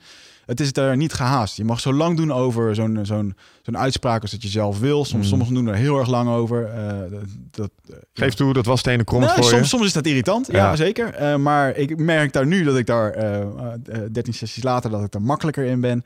Uh, dat je daar mensen in een waarde in laat. En voor zo'n shamaan, tijd is echt zo'n gemaakt ding. Mhm. Mm -hmm. En gegarandeerd dat als je ayahuasca hebt gedaan, dat je zal beseffen dat tijd niks anders is dan iets wat wij uh, hier doen om onszelf te organiseren. Ja. En op een gegeven moment, uh, toen begon dat. En uh, um, wat een shamaan dus doet, die gaat op een gegeven moment muziek maken. Dat doen ze door middel van Icaro's te zingen. En Ja. Icaro's is de taal van de goden. En taal van de goden, ik ga het jullie gewoon even laten horen. Hoe zeggen, dat, eh, zet ze op. eh, moet ik even naar mijn Soundcloud-lijst. Ehm, in ieder geval, door, door bepaalde frequenties eh, te maken, qua geluid of qua muziek, kunnen Mhm. zij dus inhaken op die andere wereld. Nou, je drinkt vervolgens die ayahuasca. Wat er eh, gebeurt, je loopt naar die shamaan toe, gaat op je knieën zitten. Eh, hij doet zijn, eh, zijn dingetje, zijn heilige ding over die eh, ayahuasca. Hij kijkt vervolgens in je hart, of hij kijkt gewoon naar jou als persoon. Mhm. En hij ziet hoeveel ayahuasca dat jij nodig hebt. En ik kan je vertellen, daar zit soms nog wel eens een verschil in. Ja. Sommige mensen krijgen een heel klein beetje, sommigen krijgen een vol glas.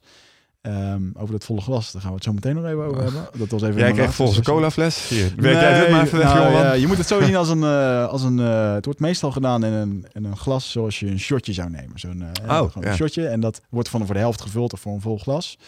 Maar goed, het kan nog steeds heel veel zijn, zeker als iets echt niet lekker is. Ja. En ehm, ehm, ja, het is gewoon heel erg belangrijk om, terwijl dat je dat aangereikt krijgt, om gewoon te denken, waarvoor ga je dit doen? Mhm. En ja, dan, dan gaat die intentie door je hoofd, dan drink je dat. En je, je bijt de bitterheid weg en eh, je gaat terug naar je, naar je matje. Je ligt daar gewoon op een matje, je hebt een emmer voor je. Iedereen ligt daar met zijn emmertje. Ja, het is geen gezicht. Als je daar voor het eerst komt, dan denk je, what the fuck Ja, want dat is de setting waar, die ik me probeer voor te stellen. Dus je ligt daar, een, ik stel me voor, verdonkerde zaal. Of staat de teelbuis ook gewoon eh, te branden? Ja, ja dat, eh, het is een donkere zaal. En ik ga jullie trouwens, eh dat komt zo meteen even op, hier heb ik hem gevonden. Ja, even. wat, je, wat je dus hebt, is dat een, ehm, het is een donkere zaal. Iedereen ligt er in een cirkelvorm. Mm. Eh, er liggen wat eh, rituele dingen. Vaak eh, bij sommige communities maken ze bijvoorbeeld een slang na van aarde.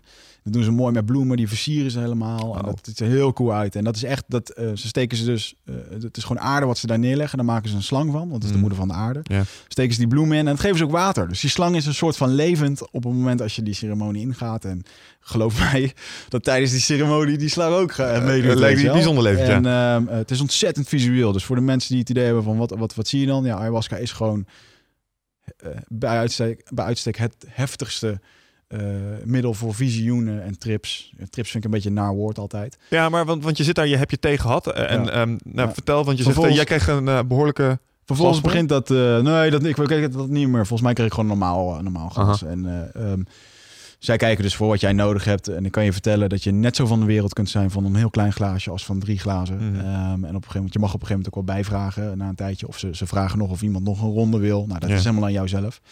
Maar goed, ik had dus mijn intenties en ik, eh, ik ging twee avonden. En op een gegeven moment, eh, het werd donker en eh, vaak begint het eerst eventjes de 20 minuten stilte. Mm. En die 20 minuten stilte.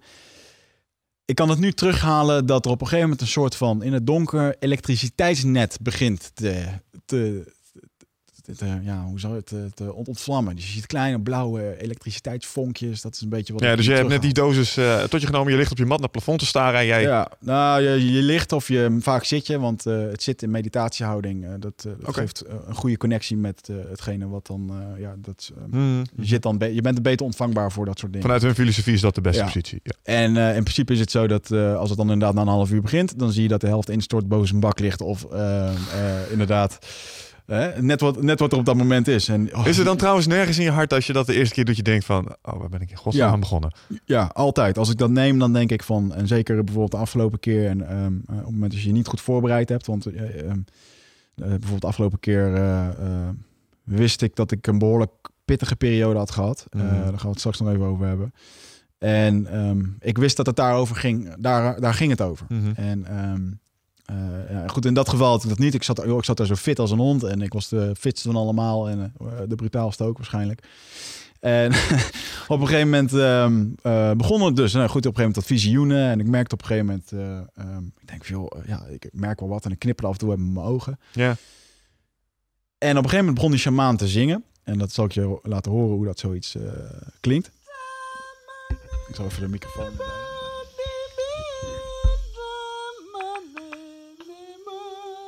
En dit is 20 minuten nadat jij... Dit is de Shipipo shamanen die dit zingen.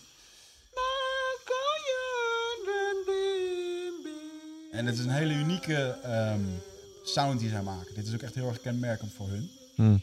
Ik zal straks even verder gaan op de Braziliaanse eh shamanen. Zit jij eh, vaak in je hoofd? Eh, neem je heel veel informatie tot je video's, podcasts, boeken? Eh, nou, voel je niet schuldig, dat doen heel veel mensen natuurlijk. maar vaak zijn we op zoek naar antwoorden. Ehm, gaan we nog meer informatie tot ons nemen. Terwijl ja, de antwoorden liggen toch echt in onszelf. En dat is iets wat we voelen met ons lichaam. Maar vaak zijn we zo erg in ons hoofd bezig ja, dat we dat ook niet meer, dat we daar niet meer echt goed bij kunnen. En dat is graag waar ik je voor uit wil nodigen. Voor Rite of Passage. 24, 25 en 26 mei is er weer een nieuwe editie. Voor mijn retreat voor persoonlijke ontwikkeling. Waarbij het thema echt is om uit het hoofd te komen in dat lichaam. Want dat is waar je alles ervaart. En ik wil dat je gewoon weer in contact komt met, met die, die intuïtie. Ehm, en dan gewoon een heel sterk eh, innerlijk kompas. Dat je gewoon weer weet waar je naartoe moet, wat je te doen staat. En dat je gewoon weer helderheid hebt over wat je wilt en hoe dat je dat gaat doen. En dat doen we middels eh, bio-energetische oefeningen, dynamische meditaties, een stuk shamanisme zit erin. Het enige wat er bekend is van het programma is dat er een zweethut in zit. Eh, en natuurlijk gewoon hands-on persoonlijk leiderschap. En dit retreat krijgt een 9,2 gemiddelde van meer dan 331 deelnemers. Daar ben ik ontzettend trots op. Sterker nog, er is ook een money back guarantee. Vind je niks na drie dagen, krijg je gewoon je geld terug. Dus het enige risico dat je loopt, is dat je gelukkiger wordt. Klinkt dit als iets voor jou en durf je het aan? Dan zie ik je op Ride of Passage. Ga naar wichertmeerman.nl en klik op Retreat. Ik zal hem even wat verder spoelen.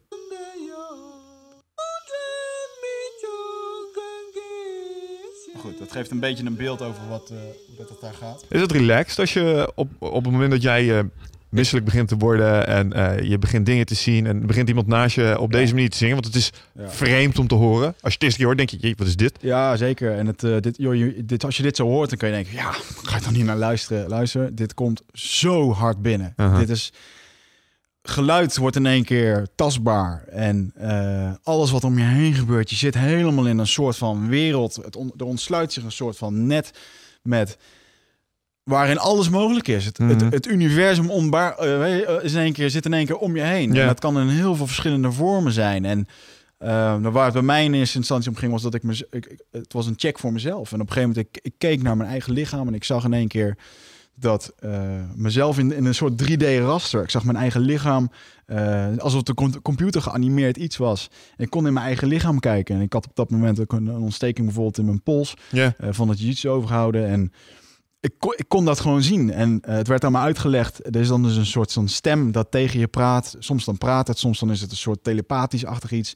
Die... Um, ja, daarin vertelde van, joh, je hebt daar een ontsteking. Dus dat geeft een andere frequentie en daarom kan je dat nu zo zien. Ik stel me nu gewoon voor dat het is alsof je naar een, een documentaire zit te kijken... en ja? er komt zo'n, zeg maar, stem met een of ander... Uh, wat die... Uh, die altijd die uh, ja, dingen die, inspreekt. Ah, ja. Je weet wie ik bedoel. Die natuurgozer. ja, ja. die, die op de achtergrond vertelt uh, van joh. soms is het je eigen stem, soms is het de moeder ayahuasca. Want dat voel je dan. Dat is mm. niet zo per te, niet zo te definiëren. En op een gegeven moment, uh, nou goed, ik kon door mijn eigen lichaam heen kijken. En uh, ik zag een, wat beelden over mijn relatie destijds. En uh, uh, ja, over dat dat, dat dat goed zat wel of niet. Ja, op dat moment zat dat goed. En is dit voor of na dat je misselijk wordt? Nou, dat, dat misselijk worden heeft dus mee te maken... Niet iedereen wordt altijd misselijk. Nee. En dat heeft er heel erg mee te maken met... waar zit je mee? Waar gaat ayahuasca vandaag gaan werken om jou ja, om dat eruit te gooien. Ja, ja, ja. En op een gegeven moment, um, uh, ik merkte wel, de, de, ik moest wel wat, uh, wat kosten. Want hey, ik had een heel leven erop zitten. En mm. ja, je kunt niet verwachten als je dit de eerste keer doet, denk ik. Want iedereen heeft een bepaalde bagage. Mm. Dan moet dat eruit. En bij de, een is, bij de een is dat meer dan bij de ander. Um, dus ik, ja, ik moest wel wat overgeven. Ik merkte dat het toen nog niet zo heel erg was. Um, en eigenlijk was de eerste sessie redelijk mild. En dat mm. wordt ook wel vaak gezegd, dat moeder ayahuasca, de eerste sessie is altijd wat vriendelijk. Het is een soort introductie. Je hoeft niet bang te zijn voor, uh, voor, voor mistreatment, zeg maar. Ja. Als je het zo zegt, klinkt het telkens alsof er echt iemand aan de overkant zit, zeg maar. En dan niet eens je shamaan. Maar mm. op het moment dat je het genomen hebt, die eens even kijkt zo van... Oh, dat is weer het. Ja, ik zie het al. Die gaan we op zijn kloten geven, want die heeft nou, niet geluisterd. Ja, ja, of die gaan we eventjes meehelpen met dit probleem. Alsof er intentie achter zit. Mm -hmm. nou, is, is dat hoe je het ook beleeft? Dat er iets aan de overkant zit dat, dat intelligent is? Ja, daar kom, daar kom ik straks nog, wil ik straks nog even over hebben. Ja. Dat vind ik een, uh, um, je hebt zeker iets met een hoger iets te maken. Zo voelt dat. Zo op, dat ja. op dat moment. Uh, op een gegeven moment ging het ook over mijn bedrijf. Ik kreeg gewoon de bedrijfsnaam uh, waar ik over zat te twijfelen, kreeg ik gewoon imprinted. Ik zag het gewoon voor me in bepaalde visioenen en dingen. En ik wist gewoon, dit wordt de bedrijfsnaam. Dit gaat het worden. Mm. Geen, geen, ge en dat werd er zo hard ingepompt dat je het voelt het in je botten, dat je weet waarom. En ik heb de volgende ochtend ook meteen opgebeld naar mijn partner daarin. En van, dit wordt hem, we doen het nu, we kopen het. En weet je, zo, zo sterk is dat. Ja. En um, die eerste sessie uh, ging ook nog op een gegeven moment. Toen zag ik op een gegeven moment een tijger rondlopen. Een geanimeerde tijger. Het leek een soort van. Het leek als een computer hologramachtig iets. Ja. En uh, dat ging zo de hele avond door. Je moet er vanuit gaan. Zo'n sessie duurt ongeveer. Ja, maar daar stap je wel makkelijk overheen. Vier hè? tot acht uur. Ja, jij zit daar in een zaal. Stel, wij zitten Ja. hier. En ik zie ineens in de hoek zie ik een tijger tevoorschijn komen. Dan Ja. is iets in mij dat toch wel even zoiets van... Oké, dit is Je- echt goede shit. Snap je? Ja, ja nee. Want je, je, je zit er dan gewoon in van... Hey, oh, dat is ook een tijger. Oh ja, dat is er ook. Oh ja, dat, hoort gewoon in die wereld. En in één Ja, keer kan je dan dat begrijpen. En die, dat is niet angstaanjagend. Dat is niet... eh, Fight or flight raar, kick fight niet or flight. En ik, het vond het nog allemaal wat tam. Het was ook allemaal wat vlak. Ik merkte op een gegeven moment als ik mijn... eh, Je moet natuurlijk je ogen dicht doen. Dan in één keer zag ik al die patronen en die cijfertjes. En exact wat zo'n Graham Hancock omschreef. En als je het kijkt in shamanistische culturen... dan hebben ze het over eh, dimensies. De eerste dimensies waar wij in rondlopen. Mm. De tweede is ons bewustzijn. En de derde is dat met al die geometrische vormen... die je in elke cultuur van tot Ja, vandaag de dag ja, nog ja, terugziet. En die zie je dan als een dolle door elkaar heen gaan... en alsof het een groot klokkenwerk is wat aan elkaar zit te draaien. En Maar dat is dan wel weer grappig, hè? want dat, dat herken ik dan wel weer. Ik heb wel eens een keer eh, cannabis gegeten in Mhm. belachelijke hoeveelheid. Misschien wat te veel, zeg maar.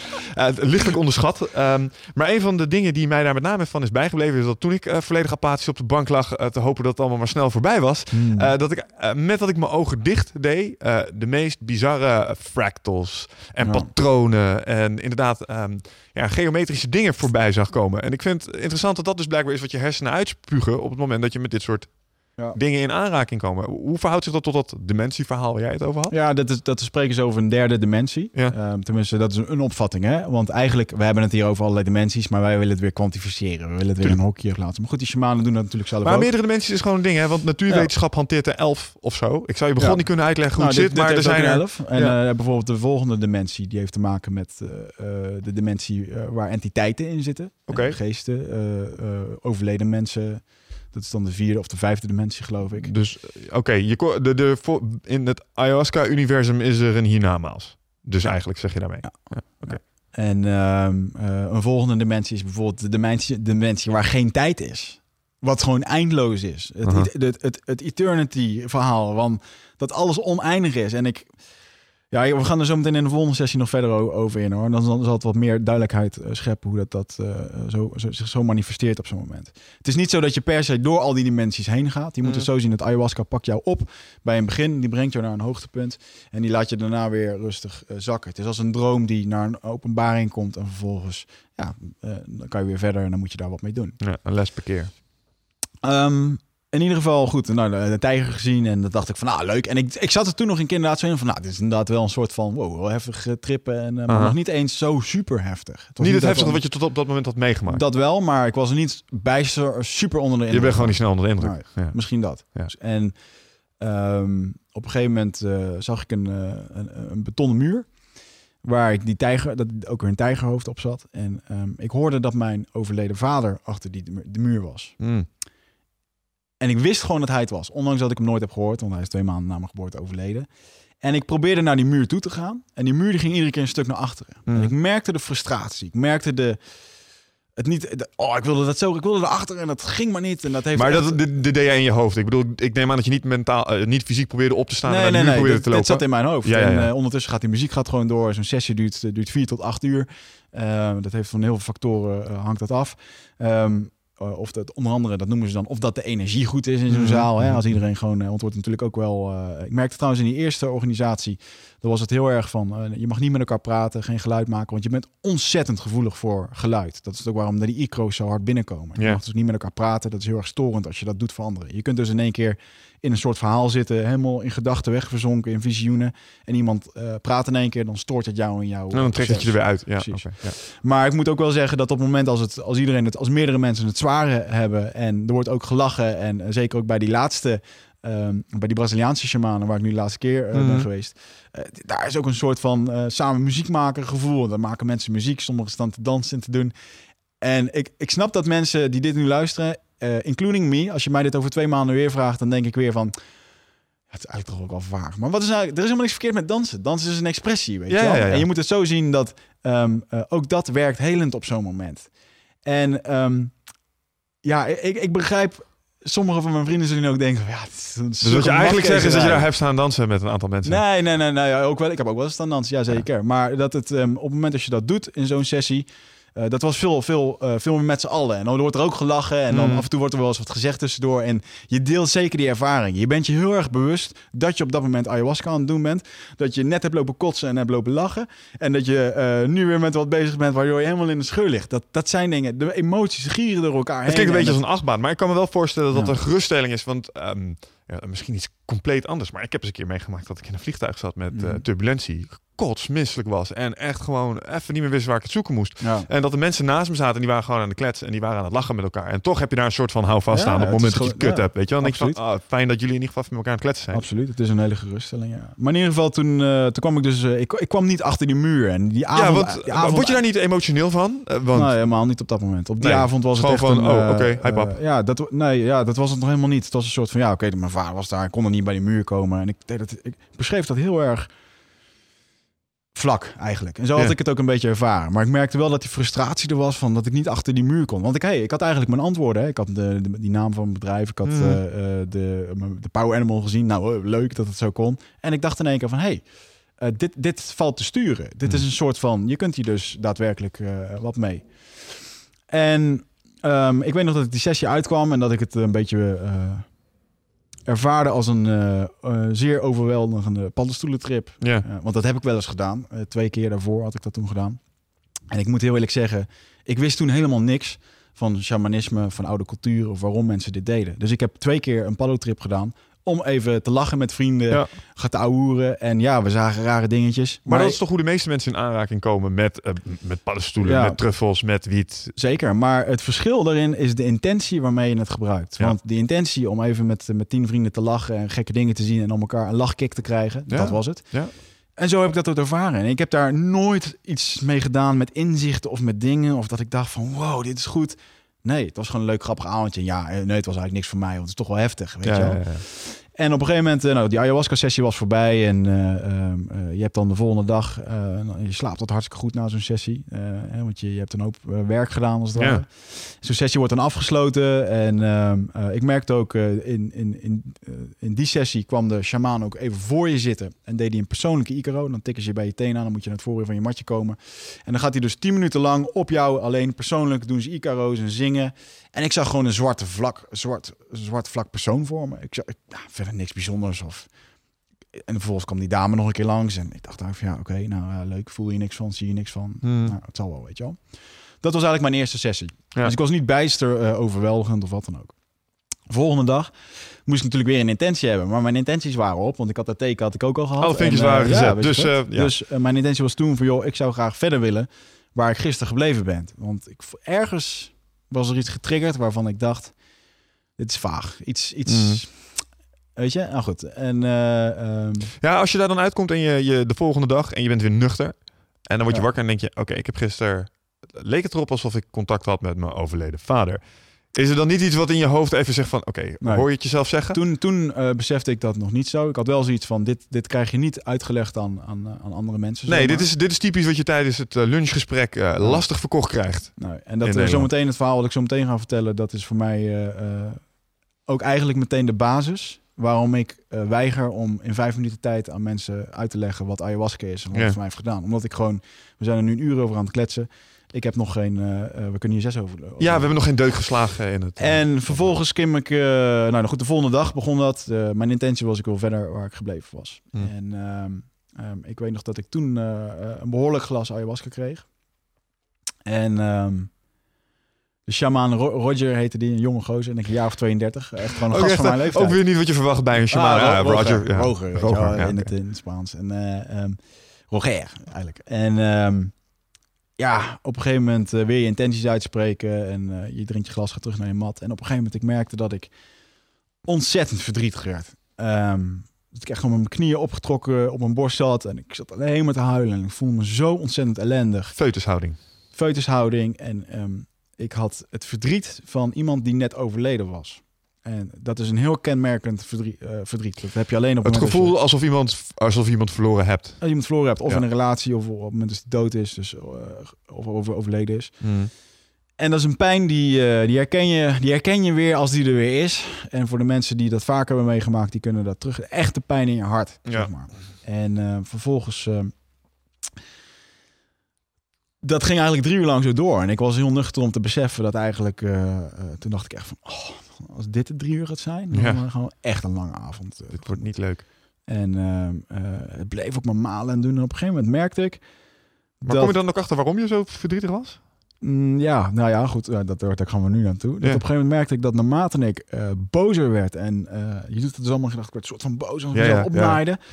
dan voelde dat een soort van verlossen. Dus ik dacht in één keer viel het kwartje dat op het moment als ik uh, dat huilen en dat boos zijn, dat dat emotie was die eruit moest. En op een gegeven moment uh, zag, ik, zag ik mezelf als, als, als kind zijnde in een soort van, je moet het zien, je krijgt een visioen in alle vormen en dingen. Het is zo moeilijk om dat ook ja. te tekenen of wat dan ook. En op een gegeven moment um, zag ik mezelf als klein kind mijn vader verliezen. Ik was twee maanden oud. Ja. En je moet het zo zien, je kent van die boekjes waarin alles getekend is. Dat als je door de boek heen wappert, dat je een soort verhaal ziet. Ja, ja, ja, ja, Zo zag ik mezelf uh, geboren worden, uh, mijn vader verliezen. En zo werd ik langzaam ouder, tot mijn jeugd, tot de jaar of zes. En hmm. wat er eigenlijk in werd verteld, was dat ik kreeg daar in één keer in door dat het, uh, het verdriet wat ik had toen mijn vader twee maanden na mijn geboorte overleed.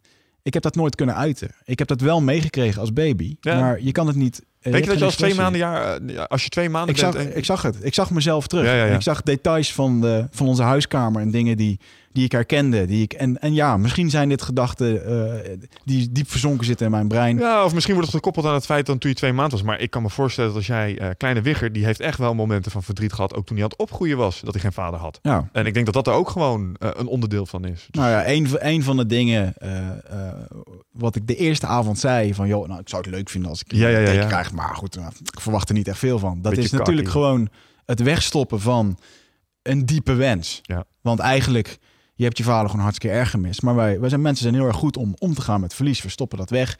We praten er niet meer over. Hè? Zeker in Nederlandse cultuur. Van nou, dat is er niet. Maak er een paar grapjes En, over. Ja. Ja. En eh, ehm, bijvoorbeeld, ik had een, eh, even een gesprek met die shamaan van afgelopen weekend. Van hoe, hoe gaan jullie over met overleden mensen? Hij zegt, Mhm. nou, dan komt er sowieso een periode van rouw waarbij we emotie eruit gooien. Mhm. En dat is heel anders van, joh, eh, je moet sterk zijn en eh, niet huilen en het is goed. Ja. Nee, weet je, je zit gewoon vol met verdriet. Dat moet er juist uit. En Wij vinden dat in Nederland maar gênant als mensen dat. eh, Ja. van, als je dat van dichtbij ziet en, en je kent het niet en mensen hebben daar verdriet om en dat soort dingen, dat vinden we altijd maar ja, moeilijk. ja, precies. En dat, is, dat vinden we ongemakkelijk. En, maar goed, dat is onze cultuur. En Ja, uiteindelijk zat ik daar en ik zag mezelf dus opgroeien naarmate dat. En ik was een jaar of zes en dat was een beetje, het werd aangegeven als het teken. Oh, het jaar of zes, dan word je in één keer, ga je in één keer dingen beseffen. Mhm. kan je dingen gaan onthouden. En vanaf daar begint volgens mij je leven een beetje te beginnen. En ik zag mezelf dus opgroeien en boos zijn op mijn vader dat ik nooit afscheid van hem kunnen nemen. Ik kon niet begrijpen waarom hij weg was. En ah, echt gewoon diep, diep verdriet. Mhm. En ik denk dat ik toen al vier uur verder was in die sessie. En op een gegeven moment zit ik gewoon omgeven in een blauwe wolk waarin ik één op één met mijn vader zat. En die blauwe wolk, dat klinkt heel erg raar van waarom is het mijn vader? Maar in één keer viel het dus op zijn plek wat de vorige avond had afgespeeld. Dat ik ben altijd zo ontzettend op zoek geweest naar iets tastbaars, naar een gezicht, naar een, een herkenbaar iets van Mhm. dat is mijn vader. En die wil ik, die- hè, daar wil ik mee een praten. symbool eigenlijk. Ja. Ja. Iets tastbaars. Dat is het gewoon. Ja. we willen het vasthouden. we willen het... En tuurlijk zag ik niet aan een blauwe wolk dat het mijn vader is, maar ik voelde het gewoon Mhm. vol. En het is gewoon een onbeschrijfelijk gevoel van eh, een soort van wow, dat dit bestaat. En, en ik wist gewoon dat hij het was. En ja, eh, we hadden dus ook gewoon in één keer een gesprek. Ja. En vervolgens heb ik dus acht uur lang, nou iets minder omdat we al bezig waren, maar ik heb daar gewoon een, een ontmoeting gehad met mijn overleden vader. En Ja. dat was niet eng, dat was niet. Ik merkte dat ik in de trip, want het begon dus met dat ik klein was in dat boekje. En op een gegeven moment, eh, eh, een jaar of zes, toen was in één keer mijn vader er. En ik had in één keer dat gesprek met hem. En ik kreeg in één keer van, joh, Wigert, ehm, het lichaam is gewoon een kokon. En eh, die geest die is voor altijd. En dat hangt altijd bij je. En, en het gaf zo'n voldoening op dat moment dat ik Ja. dat hoorde. En ik heb zitten janken van geluk en dankbaarheid. En dat is een gevoel. Je moet het zien dat op het moment als je... Ik weet niet voor de mensen die kinderen hebben. Ik denk dat het zo voelt als je je kinderen een tijd niet hebt gezien. En je ziet in één keer die kleine weer. Dat gevoel van geluk en...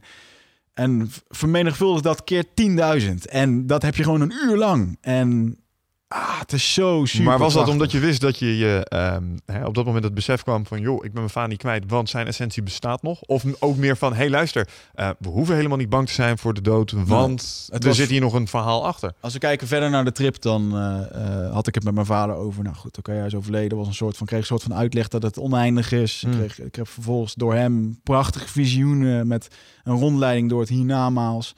Uh, waarin gewoon uitgelegd hoe dat het werkt. Ik werd Hmm. gewoon door Hebben allerlei land- internet? ik heb allerlei. Nou, dat eh, is wel iets geavanceerder als dat van ons. En vervolgens ben ik door allerlei landschappen heen gevlogen. En eh, de meest mooie, fantastische dingen. Met, met een, geest om je heen. Dus niet geesten zoals wij dat in een filmpje zien. Maar je ziet gewoon kleuren en dingen. Je weet Ja, want dan dat dat- komen we even terug op mijn, op mijn vraag die ik dan straks had, Mhm. zeg maar. Ehm, eh, toen ik las over DMT... ehm, de eerste keer dat, eh, dat ik ermee in aankwam, ging het over eh, de DMT die je kon roken, zeg Ja. maar. Hè? En dan, dan wordt er ook echt verteld dat op het moment dat je dat doet... Ja, dan ga je eh, een aantal niveaus door. En als je op nou ja, het hoogste niveau van trippen zit, zeg maar, kom je ook echt in Hmm. aanraking met wat zij dan omschrijven als entiteiten. Dus je hebt het gevoel dat de intelligentie aan de overkant zit. En Ja. dat gaat in gesprek met je. En dat wil je dingen bijbrengen. Mhm. Dat herken jij daarin? Ja, dat herken ik wel. Ik heb, eh, ehm, Fucking freaky, man. er zijn veel van dat soort tekeningen, zoals je hier bijvoorbeeld achter mij ziet.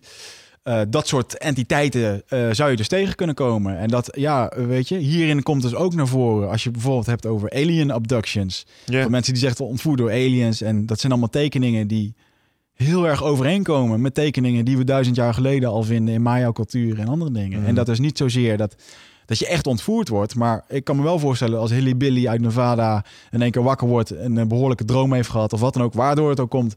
En hij heeft dat gezien dat hij denkt van wow, shit, ik ben ontvoerd vannacht. Weet je? Ja, maar dat is, eh, En- ja, maar dat is tweeledig. Want je hebt eh, bijvoorbeeld, ehm, hè, als het gaat om eh, abductions, Mm, als gevolg... luister, als jij een uh, middel als ayahuasca of DMT neemt en jij komt vervolgens in een ervaring waarbij je eh, eh, aliens ziet, dan kun je misschien de relatie leggen dat eh, dat wat te maken had met het spul dat je hebt gedronken. Ja, toch? Dat is 100%. logisch. Ja. Zeker, ja. Eh, natuurlijk iets mysterieuzer of misschien helemaal niet mysterieus zijn de gevallen waarbij mensen dat soort dingen meemaken zonder dat ze de, Ja. dat soort dingen hebben genoten. Hoewel, eh, ik heb eens wel eens een keer, ik weet niet of jij dat kent, heb jij wel eens een night terror meegemaakt? Nee, Ken je dat? ik niet. Ehm, ik, ik ben, ehm, ben de Nederlandse naam even kwijt. Maar dat is een, eh, een staat tussen slapen en waken. Mhm. Waarbij je, ehm, je niet kunt... Sleep paralysis. Slaapverlamming. En Ja. slaapverlamming is, dan kun je, word je wakker, kun je niet bewegen.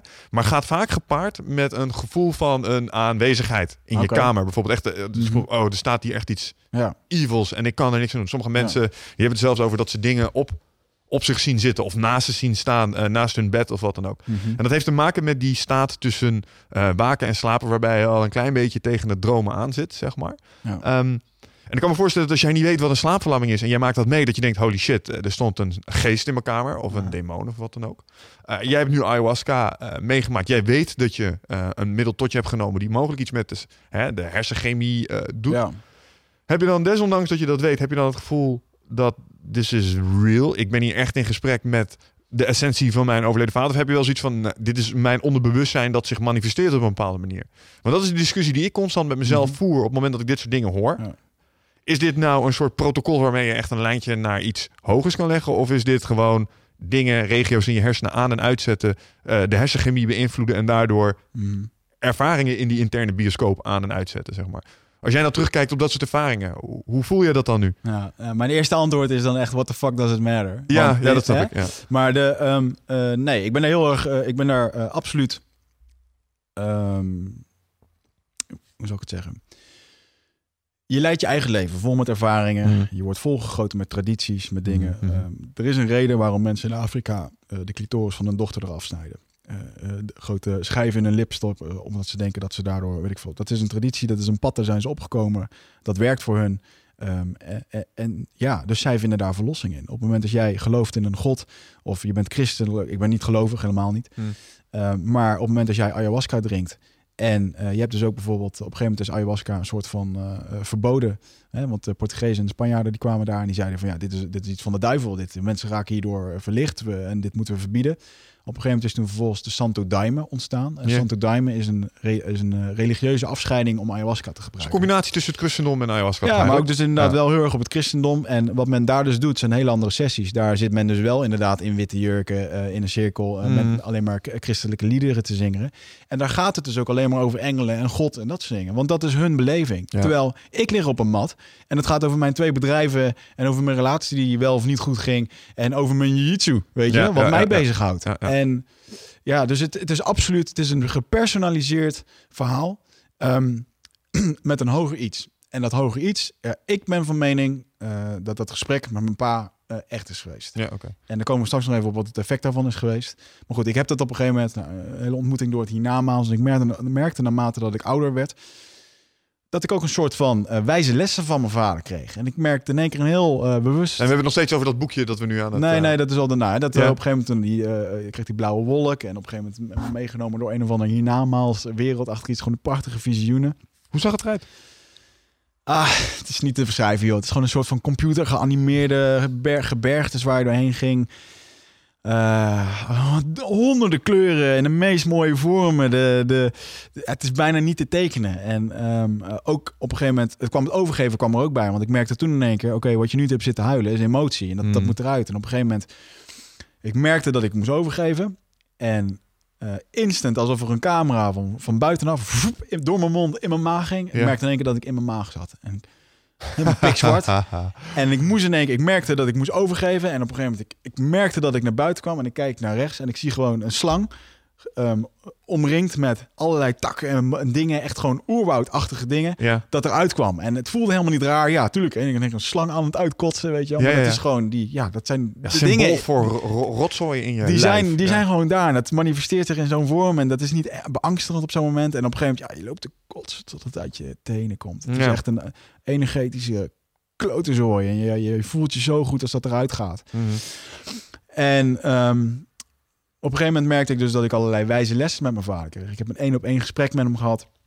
over eh, hoe ik nu mijn leven aan het leiden ben. Over meiden, over dingen, over wat ik stom heb gedaan. Waar ik toen uh, grove fouten heb gemaakt. Wat had ik te melden over de dames? Uh, Alleen maar hoofdpijn zeker? nee, nee, was, nee, het was allemaal, was allemaal goed. Het was vooral eventjes een goedkeuring voor mijn vriendin destijds. Okay. En, um, ook met mijn moeder, de relatie, nog een hele belangrijke. dat hebben we een keertje eerder over gehad in deze podcast. Dat mijn broer is schizofreen. Mm. Um, die, mede door die situatie is mijn jeugd niet leuk geweest. En um, van mijn dertiende tot mijn 21ste heb ik daar voor mijn gevoel een soort ja, hel in geleefd thuis. Ja. En ik heb toen op mijn 21ste bedacht, of op mijn 19e, van ik ga je mee kappen, ik wil geen contact meer. Ik heb tien jaar geen contact met hem gehad. Um, met je eigen broer, en dat is best wel heftig. Ja. En um, dat kwam ook in één keer aan bod. Van joh, en uh, dat met je broer. En toen dacht ik echt zo van nee, niet dit moment nu. Uh, we gaan het hier niet over Even hebben. niet, dit, ja, ja, ja, ja. Dit, ik wil dit niet. En heb je het al ik voor kreeg, toen, ik kreeg toen ook uh, um, echt zo'n goedkeuring van... oké, okay, dat is goed, dat doen we nu niet. Maar weet dat het ooit nog een keer gaat komen. Ja. Want je weet ook dat het... Ja, uh, en en, ik nu- dacht of ja, oké, ik klom niet door. verder, verder met... uh, En nu raak je de kern waarom Ja. ik er zo tegenaan zit te hikken. Want eh, dit is precies... Kijk, ik vertelde dat straks al. Ik heb Mm. een alcoholistische moeder gehad. Er zijn ook dingen gebeurd. En ik weet gewoon, dat is een beerput en daar zit een deksel op. Ja. En soms doe ik hem even open. Dan kijk ik er even in. En dan denk ik, nee, nee, nee, nee. Daar gaan we echt nog even niet aan beginnen. mhm. En ik ben bang dat dat ook op het menu staat. Op het moment dat ik daar echt mee aan de slag zou gaan. En ik herken heel erg dat, eh, dat daarvan wegschuwen. Ja. Waar je het over hebt, dat herken ik heel erg. Ja, van, not this one. Deze even niet. want mensen moeten gewoon weten dat op het moment als ik bijvoorbeeld... eh, als bij ons thuis de, de, de deurbel ging... dan sloeg mijn hart gewoon over. Ja. Weet je wel, over eh, wat er gebeurde was. En eh, ik heb hem in een slechte, eh, slechte tijd... heb ik hem drie keer overgeleverd aan de politie in één Mm. maand tijd. Ruiten die werden doorgegooid. En continu in de stress en angst geleefd. Ja, En dat we is- waren een picture perfect family, weet je. voor de En, buitenwereld. voor de buitenwereld. En Ja. dat, dat is echt voor mij een les geweest dat ni- niks is zoals het lijkt. Maar goed, terug naar eh, ayahuasca-sessie. Op een gegeven moment ging het daar over mijn broer en over mijn moeder. En Mm.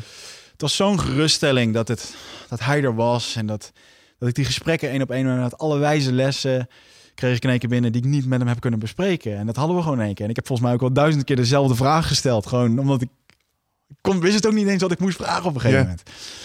En op een gegeven moment, ehm, uiteraard heeft eh eh, Jiu-Jitsu, vechtsport, eh, heeft altijd een grote rol in mijn leven Mhm. gespeeld. En ik heb me altijd heel erg geïnteresseerd in samurai cultuur. Ja. En op een gegeven moment ehm, kwamen de... ehm, eh, ik merkte dat er een soort afscheid kwam. Van mijn- mijn pa zijn bezoek zat erop. Mhm. En eh, ik heb letterlijk ook echt afscheid genomen daarvan. Van joh, eh, oké, eh, misschien tot nooit nog een keer. En eh bla bla bla. Ehm, en op een gegeven moment nam de moeder de stem, moeder ayahuasca, die nam dat over. En op een gegeven moment ging ik met haar aan het werken. En dan ging het over eh, hoe ik op dit moment deed. En eh, wat ik deed met mijn bedrijven. En ik zag mezelf als een jaar of 16. Ik moest nog steeds gevormd worden. Mhm. En op een gegeven moment kwamen ze de persoonlijke Icaro's eh, zingen. Kwamen ze dus voor je zitten. En eh, eerst kwam de man voor me zitten. En hij kwam voor me zitten en wat ik de avond, ik had weer zoiets van, nou, dan gaat weer net de avond tevoren, gewoon zo'n zwarte vlak. En op een gegeven moment, hij begint te zingen. En ik zag mezelf in een volledig samurai eh, eh, harnas zitten, volledig met kleuren en dingen. En op het moment als hij begon te zingen, dan gingen al die vlakjes oplichten. En ik voelde me zo ontzettend euforisch. En ik merkte dat hij was aan het zingen. En ik zag in één keer de zeven codes van die samurai. Mhm. Dat zijn eh, respect, loyalty en dat soort dingen, eh, honor. Die zag ik als een soort papier voor hem uit hem vliegen. En een, en een soort van blaadje dat naar mij toe werd geblazen, kwam zo in mij. En het voelde alsof hij gewoon... Hij was, ik merkte gewoon, hij was de mannelijke essenties die men nodig heeft, was hij in mij aan het pompen. Mhm. Dat was een soort heropvoeding. En ik werd opgevoed als een samurai. Hè, met die waarden, met die, eh, met die kernwaarden, met, die, met de dingen die Maar- daar belangrijk voor zijn. Eh, Meer het mannelijke aspect van Het mannelijke aspect. Doe me een beetje 100%. denken aan wat we, waar we het met Leon eh, destijds ook over hadden. Dat, Ah. hè, dat, de vrouw, dat, dat de moeder-energie een energie is waarbij je kan zijn. En dat de vader-energie een energie Ja. is die je, wat je zou moeten worden. En dat daar bepaalde nou ja, normen en waarden aan kleven die bij een vent horen. True. En Ja. dat je die ook in je moet hebben. Maar goed, hij deed dat dus en het was zo krachtig. En ik merkte dat ik als ik inadem, dat heel dat harnas begon dan helemaal op te lichten. En ik voelde me, ach man, ja, ik, had- me, je had me tegen Fedor Emelianenko kunnen zetten. Op Ja. dat moment de beste eh, prijsvechter ooit.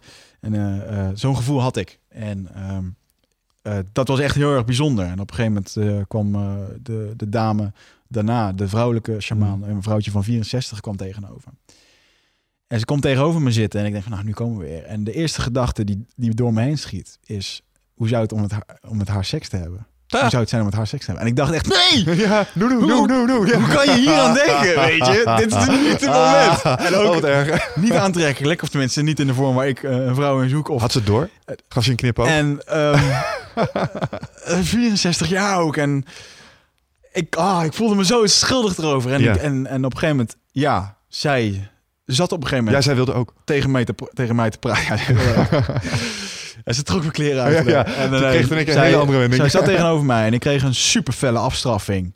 Van, eh, dit is niet netjes wat je nu doet. Ah. En, en ik dacht het weer. En, ik, en weer werd ik op mijn vingers getikt. En op een gegeven moment, ik merkte dat zij aan het zingen was. Zij is dus aan het zingen. En terwijl ze dus aan het zingen is, wordt er een soort van telepathisch gepraat. En ik merkte dat zij de vrouwelijke dingen eh, die een man moet hebben... Hmm. om goed te kunnen functioneren, aan mij in het, aan Oh. het toedienen was. Dus eh, lief zijn, zorgzaam, beleefdheid, respect. Respectvol, ja. En ik merkte hoe vaker ik zat te denken aan dat onderwerp seks met haar, hoe minder dat het.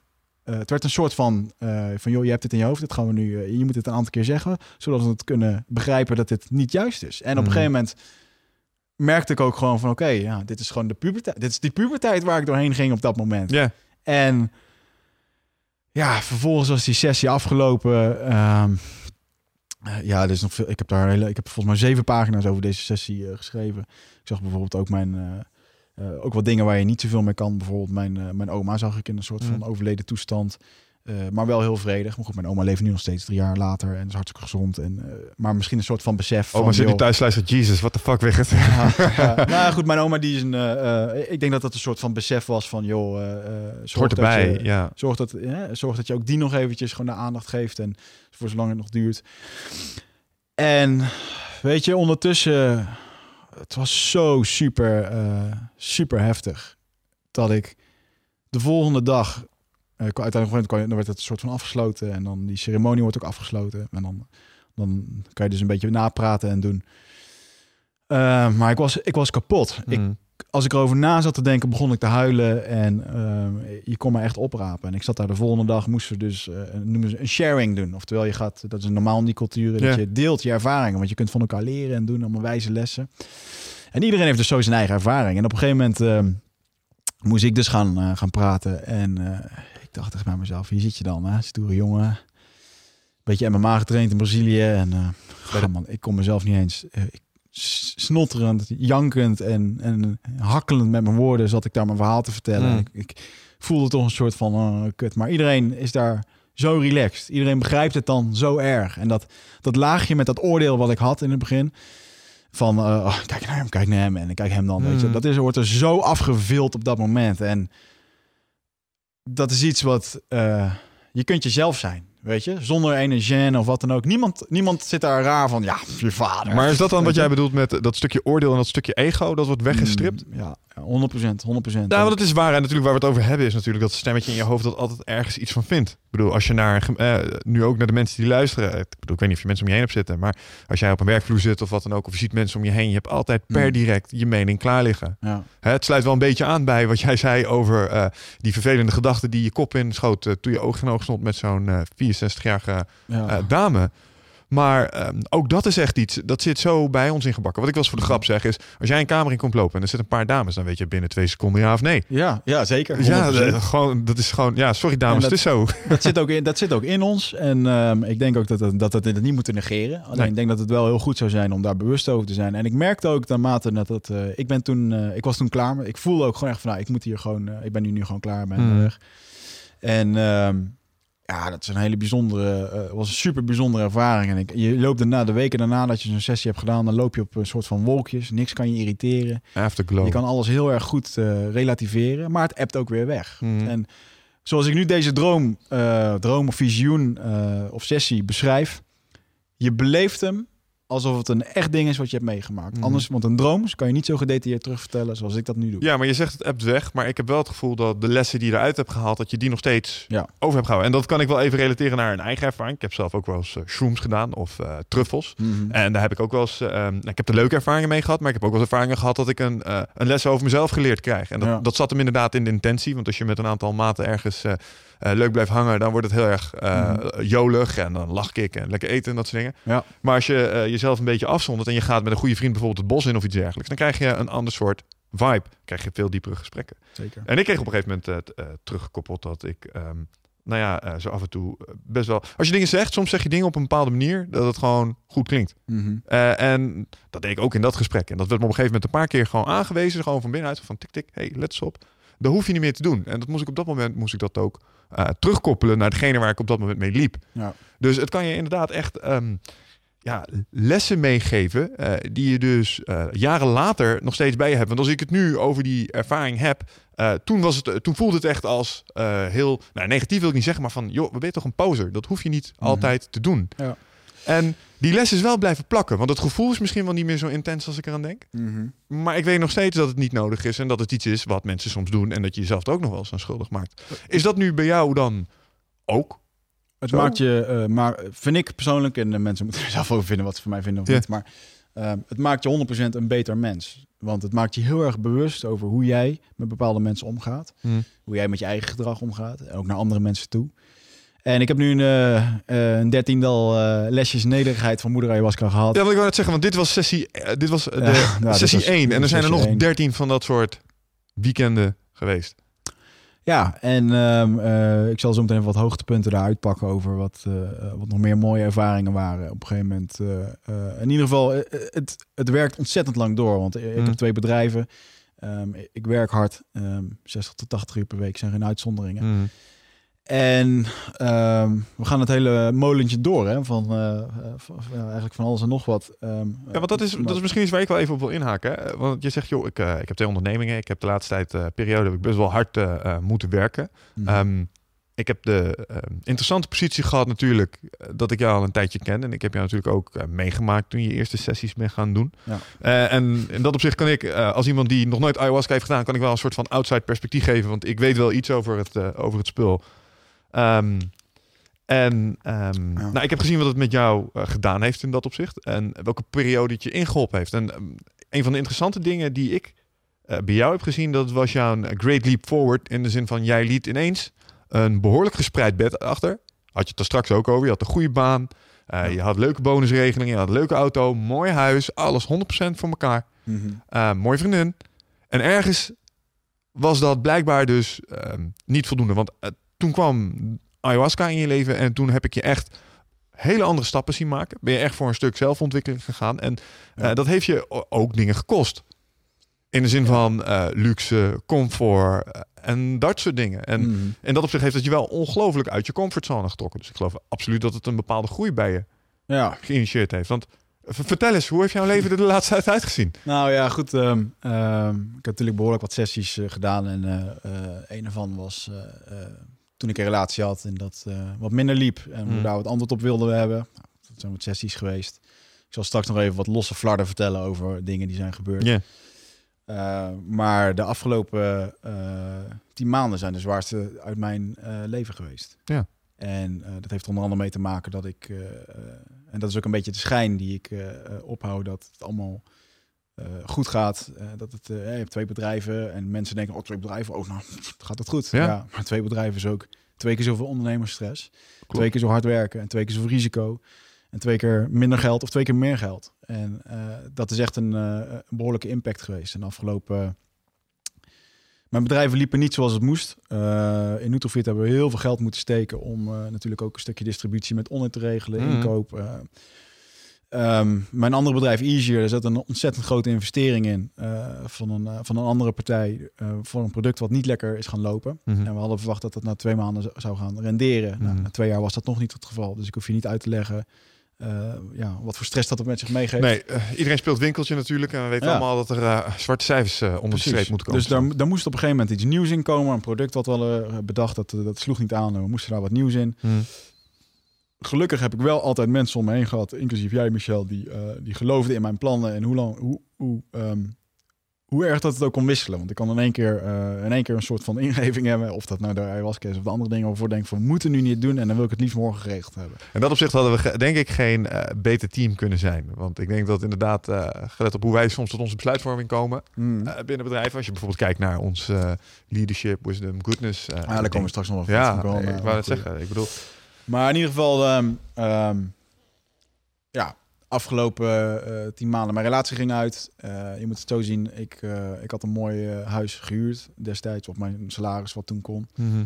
En ja, ik was toen 27, verdiende 85.000 euro per jaar. Ja.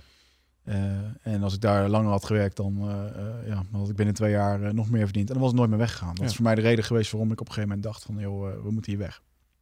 Dikke auto.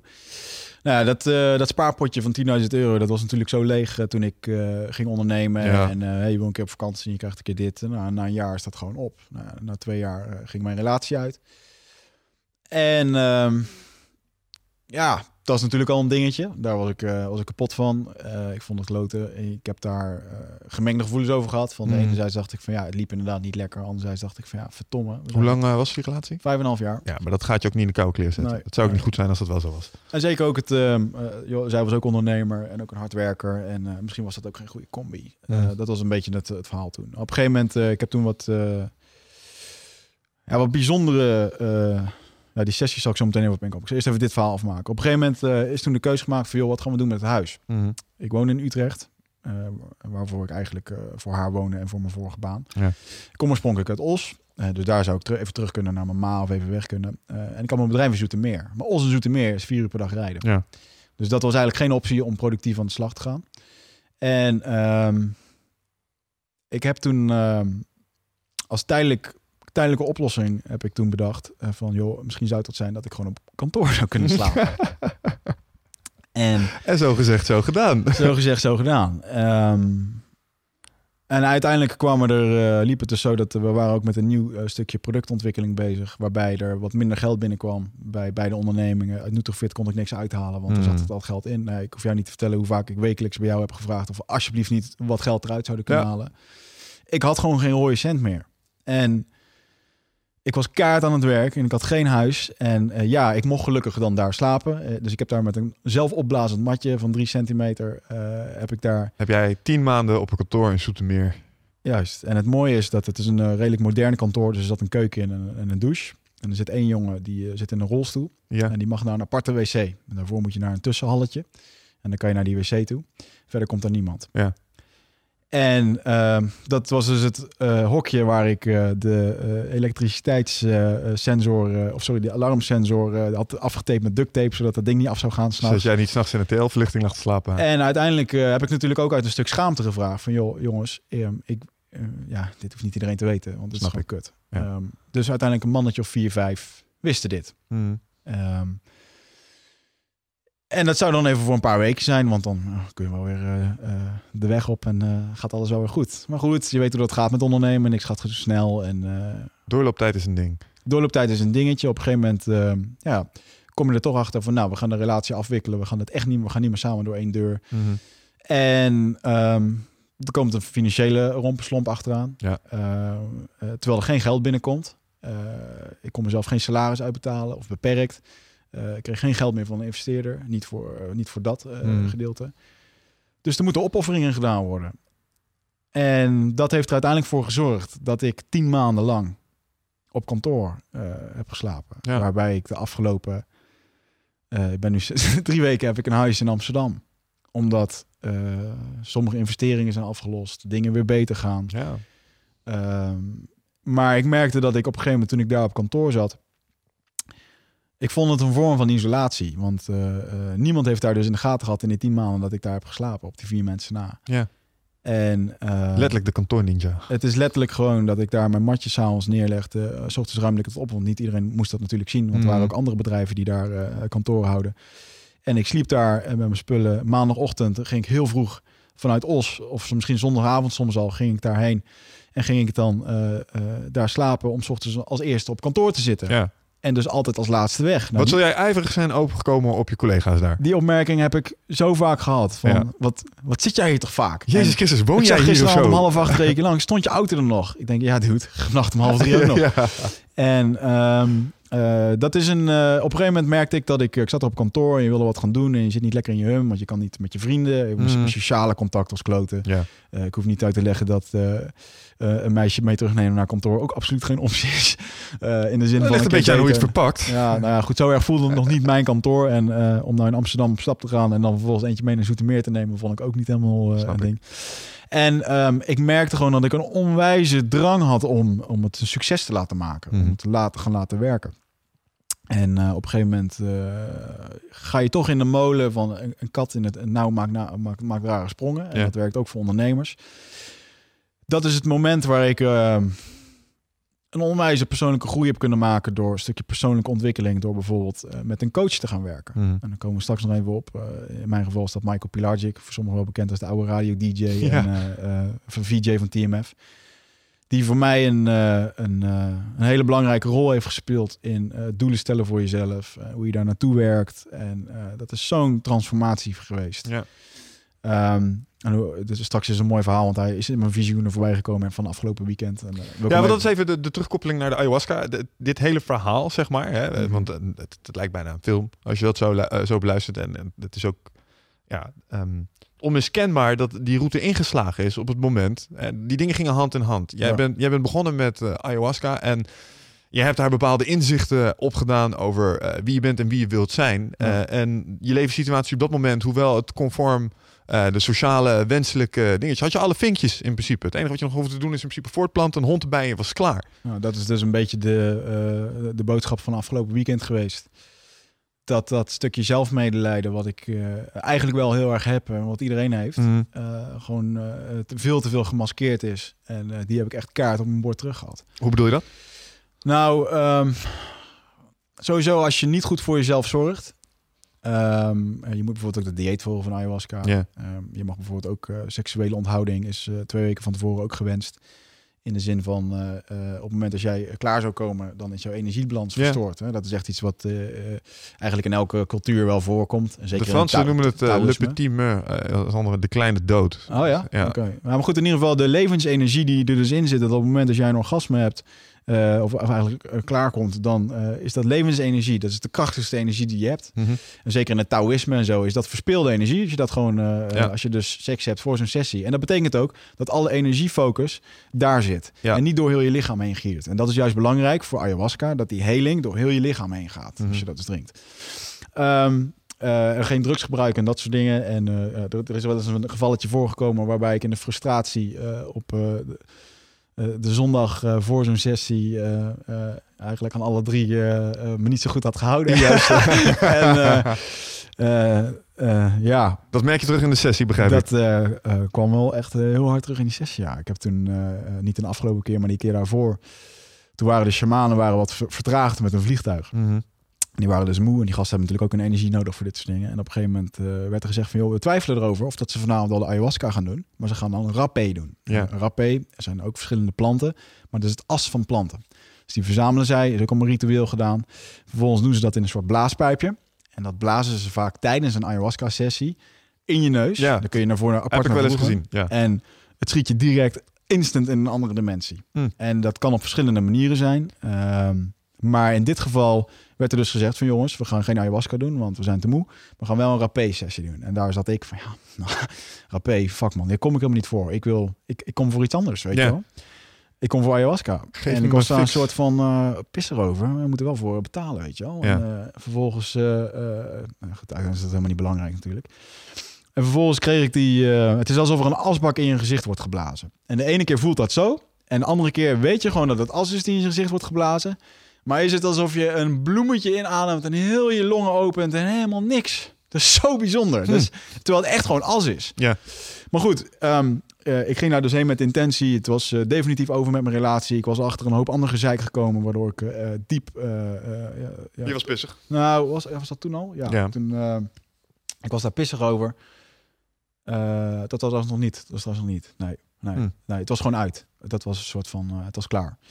Eh, het, was, het was uit en klaar. En dat was definitief. We gingen uit elkaar. We gingen eh, woningen splitsen. Dat soort dingen. En dat was natuurlijk een ding dat. ja, vond ik wel heftig. Ja. Maar goed, ik had, eh, ik had mezelf ook echt al roofbouw. Ik had natuurlijk al mijn energie in gedaan op, op cursussen, op werken, op, maar, om maar uit die slop te komen. Ja. En dat, eh, daar was ik ook helemaal kapot van. Gewoon. Ja, want in je laatste ayahuasca-sessie we dus nogmaals benadrukt dat je beter voor jezelf moest Ja, zorgen. dat, dat was dus weer de laatste. Dus Ja. sommige dingen, als je het gewoon niet leert, dan komt het weer terug, zeg maar. En eh, dit was ergens in eh, augustus. Oké. En eh, vervolgens eh, eh, deed ik dus alleen die rappé. En eh, instant toen ik die rappé binnenkreeg, voelde Mhm. ik me dood en doodziek. Het werd zwart voor mijn ogen. Ben terug naar mijn mat gegaan. En het enige wat ik kon doen was liggen. En het enige wat ik hoorde was, jij gaat nu alleen maar rusten. Je hebt roofbouw op jezelf gepleegd. En uh, dit is niet de manier hoe je dit moet doen. Hm. En ach, dit was zo'n... Roofbouw in de zin door te veel door te knallen, te veel van jezelf te vragen, ja, zeker. En ook, te rusten. En ook eh, dat, grapje van, de- van de zondag daarvoor, dat was niet, eh, dat werd eventjes eh, goed afgekeurd. En eh ja, ja, ja. flessen Prosecco helpen niet in dat eh, eh, opzicht. Nou ja, goed. En dat uiteindelijk was dat gewoon een... eh, je begrijpt gewoon donders goed dat je niet goed bezig bent geweest. En ehm, toen was het ook zo van, joh, heel de avond lopen kotsen, al die shit eruit, de stress eruit. En eh, hartstikke ziek geweest. Dat, aan het einde van de ceremonie werd het afgesloten. En dan, eh, dan moet iedereen gaan staan. Hou je, eh, houden ze elkaars handen vast of wat dan ook. En dan is het een soort van, doen hun een ritueel. Dus om een soort van de avond af te sluiten, zodat Ja. je beschermd bent. Maar ik kon niet eens staan. Ik, kon, ik bleef gewoon liggen en ik, ik, ik was dood. Ik kon het gewoon niet. Hm. En de volgende dag, toen gingen we dus wel ayahuasca doen. En toen kwamen er dus wel allerlei wijze lessen. Nou, toen kreeg ik onder andere de, ehm, de visioenen over... God, waarom heeft het nou niet gewerkt? Of wat voor... eh, en hoe zouden we dit nog wel kunnen oplossen? Hoe zouden we Mhm. het niet kunnen? En op een gegeven moment, om een lang verhaal kort te maken... ehm, was ook een heftige sessie. Ik kreeg daarbij onze relatie te zien en over hoe dat, dat ging. En eh, wat ik fout had gedaan en waarvan, waar ik dacht aan het licht. Waar, waar ik dacht dat het het lag. Ja. Ja, en dat heb ik vervolgens eh, ook aan haar zo voorgesteld. Zo van, joh, ik denk dat het hier en hier aan ligt. Nou, dan gaf ze mij gelijk in. Eh, en ik wil het graag nog een tweede keer proberen. En dat, dat werd ook heel duidelijk in die sessie gezegd van, joh, ehm, eh, je wilt nog een keer proberen. Probeer dat. En als het niet gaat, moet je dat ook loslaten. Ja. Want dan is het. Want je kunt niet anderen controleren. En dat was toch een beetje een ding van mij dat ik, Hm. oh, ik kan er niet, niet bij komen. Dat, het, dat ik soms niet in iemand zijn hoofd kan kijken. Weet je wel? Dat frustreert me, dat stukje controle wat ik misschien eh, wil hebben. Mhm. En ehm, nou goed, dat gesprek hebben we ook gehad. En vervolgens eh, was het gewoon een duidelijke nee. Van wij gaan niet samen verder. En eh, ik heb daar ook geen traan meer om gelaten. Hmm. Het was toen ook gewoon klaar. Ben toen naar mijn kantoor gereden. Want dat Ja. was mijn huis. Ja, ja. ja. En dat was, een, huis. dat was een heel goed besef. Dat ik gewoon de week daarna... Oké, nou dan is dit het gewoon. Dan gaan we verder. En eh, nou goed, uiteindelijk zijn er nog wat dingen gebeurd... waardoor de molen weer opnieuw begon. Dat zijn verder gewoon privé dingen... waar ik niet te veel over wil uitweiden. Hm. Eh, maar het kan zo zeggen dat ik gewoon, ik vond me gewoon ja, behoorlijk kut daarover. Ja. En eh, ehm, alsof het nooit ophoudt, weet je wel. Mhm. Ehm, en dat heeft de afgelopen maanden, eh, ja, is gewoon fucked up geweest. Dat ik, eh, op de, maar bleef maar op dat kantoor. En op een gegeven moment kom je dus in een soort cyclus waarbij je dus alleen maar aan het werk bent, op kantoor bent, geen sociaal contact. En Nou, nog de nodige emotionele rotzooi op te ruimen hebben. emotionele rotzooi, Ja. financiële kutzooi waar gewoon niet uitkomt. Joh, mijn WA-verzekering is op een gegeven moment gewoon gestopt door de ING omdat ze geen 7 euro konden afschrijven van mijn rekening. Jezus. En dan ging ik bellen van jongens, kunnen jullie dat weer aanzetten? Want we gaan toch 7 euro, ik maak het nu over. Ja. Ze, meneer Meerman, dat kan alleen bij woonverzekeringen, bij een WA-verzekering. U kunt voor de komende vijf jaar geen verzekering meer krijgen bij ons. Fucking 7 euro, weet Ja, je wel? ja. En dan, eh, ik ben daar nu achter dat dat, eh, het is mijn, Meen je dat nou echt? Zitten ze er echt zo bekrompen in? ja, Welke bank was dit? ja die ING. Fuck Fuckers. Ja. Fuckers. En, eh, ehm, maar goed, uiteindelijk, ik, ik heb er nu wel een, maar ik heb gewoon zes maanden onverzekerd rondgelopen. En, ja, is niet ehm, oké. En dat doet natuurlijk, eh, dat neemt ook stress met zich mee. Hè? Ik bedoel, dat soort sores is echt fucking hoofdpijn. Dit alles inderdaad. En ehm, op een gegeven moment... ehm, ik heb ook wel heel erg kunnen genieten van de weg ernaartoe. Want er zijn ook hele toffe dingen gebeurd dit jaar. En, van Ja, ik wou net zeggen, wat klinkt nu natuurlijk wel als één grote tragedie, Ja. maar dat is natuurlijk alles behalve Kijk, waar. mijn, eh, ik kreeg een nieuwe investering voor mijn bedrijf. We zijn Ja. toffe dingen gaan bouwen. Het Een mooi slaat product aan. nu. Het mooie product, het slaat aan. Het is een... we outsourcen dat ik heb een team in India daarvoor werken. Dat is gewoon kicken. Dat zijn, dat zijn mooie ondernemersdingen, weet je wel. Ja. ondernemen begint. En ehm, op een gegeven moment, eh, ehm, mijn vrienden zagen ook dat ik een soort van aan het wegkwijnen was. Mhm. En eh, ehm, afgelopen weekend kwam, er- was er een mooie sessie waarbij heel veel van mijn vrienden voorbij kwamen. En een van mijn eh, vrienden die daarin voorbij kwam, die ik echt super dankbaar over ben, eh, dat, is, dat is Dennis. En, eh, Dennis, die, eh, zijn vriend van die woont, woont in Amerika. En die ehm, ja, heeft zijn zaken goed voor elkaar. Eh, ehm, goed, het neemt verder niet weg van de, de persoonlijke band die ik met hem had, want we zijn gewoon samen opgegroeid. Ja. En op een gegeven moment ehm, weet ik nog dat hij mij op een zondagochtend, eh, zondagavond belde hij mij om acht uur om even te facetimen. En in verband met tijdsverschil moest dat doen. En eh, hij zo zegt, waar ben je? Ik zeg, ja. Ik, zeg, ik ben op kantoor. Hij zo, dude, het is zondagavond, acht uur. En jij zit op kantoor? Ik ehm, ja. Ik woon hier. Ehm, hij zo, heb je deze week wat te doen? Kan je weg? Ik ja, wat bedoel je? Hij zegt, dan boek ik nu een ticket voor je. Kom je morgenochtend naar Chicago. Kijk.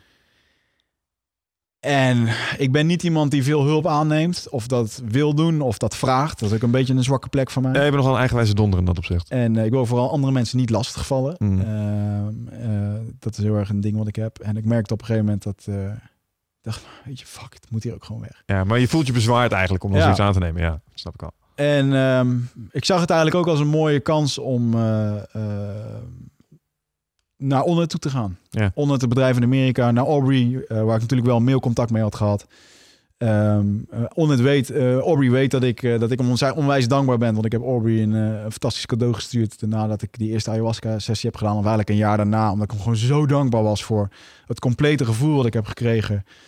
Wat ik nu nog steeds heb, drie jaar later, na die ontmoeting met mijn vader. Dat alsof er, als er nu iemand tegen mij zegt van vind je het niet jammer dat je vader is overleden, want je hebt niet alle lessen gehad, dan durf ik nu kaart in zijn gezicht te zeggen dat ik die allemaal heb gehad en dat Mm. ik niks tekort ben gekomen, Mm. behalve het fysieke. Ja. En eh, dus die, dat, dat lag er al met, met onder. Ik ben op een gegeven moment naar Amerika gegaan. De eerste vier dagen heb ik alleen maar geslapen. Ik was helemaal gesloopt. En eh, natuurlijk een beetje eh, le- leuk gehad met elkaar. Ik was hem zo, zo dankbaar voor dat hij dat voor me heeft gedaan. En dat ik daardoor ook nog naar onder toe kon. Mm.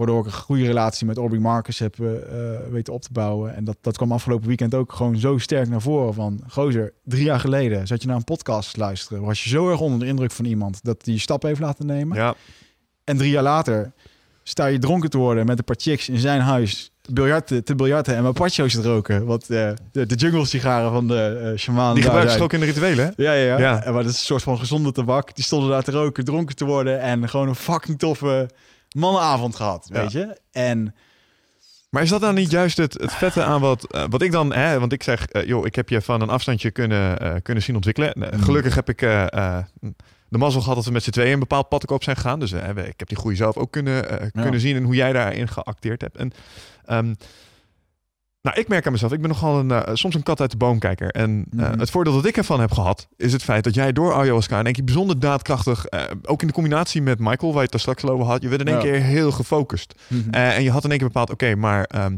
blijkbaar is dit standaardplaatje waar ik nu aan voldoe, is het, is het niet voor mij. Ik moet gaan scherp stellen wat het wel is voor mij. Ja. Dat had je dan ook echt binnen de kortste keren had je dat voor elkaar. En wat er heel prettig aan is, is als je daar naast staat, dan word je meegenomen. Ja. Dat heeft mij ook ongelooflijk veel goeds gebracht. Ik bedoel, het is onmiskenbaar dat ehm, nou ja, het de stijgende lijn die we nu weer eh, te pakken hebben, dat is echt synergetisch. Dat is echt Ja. mooi om te zien ook. Maar eh, ik vind echt, wat ik daar mooi aan vind, is dat ayahuasca daar echt een trap onder je kont is. Hmm. Geweest. Ja, ja, ik heb op een gegeven moment eh, eh, een van die tweede sessies ging over mijn, eh, over mijn bedrijf. En dat is natuurlijk ook een ding van wat heeft zo'n spiritueel iets nou met je bedrijf te maken? Nou, alles. Ik, ik heb daar gewoon eh, hele bijzondere sessies in gehad. Dat de ene keer gaat het echt over nederigheid. Ik zal een paar mooie verhalen vertellen hè, over eh, eh, wat ik bijvoorbeeld heb meegemaakt. Was op een gegeven moment kwam er een, eh, een eh, jongen die was eh, eh, volgens mij amfetamine of heroïne verslaafd. Die kwam Mhm. daar ook aan. Die wilde meedoen. En dat was een jongen die loop je voorbij op het station. Ja. Zo vies zag hij eruit. Ja, ja, ja. Echt type junk.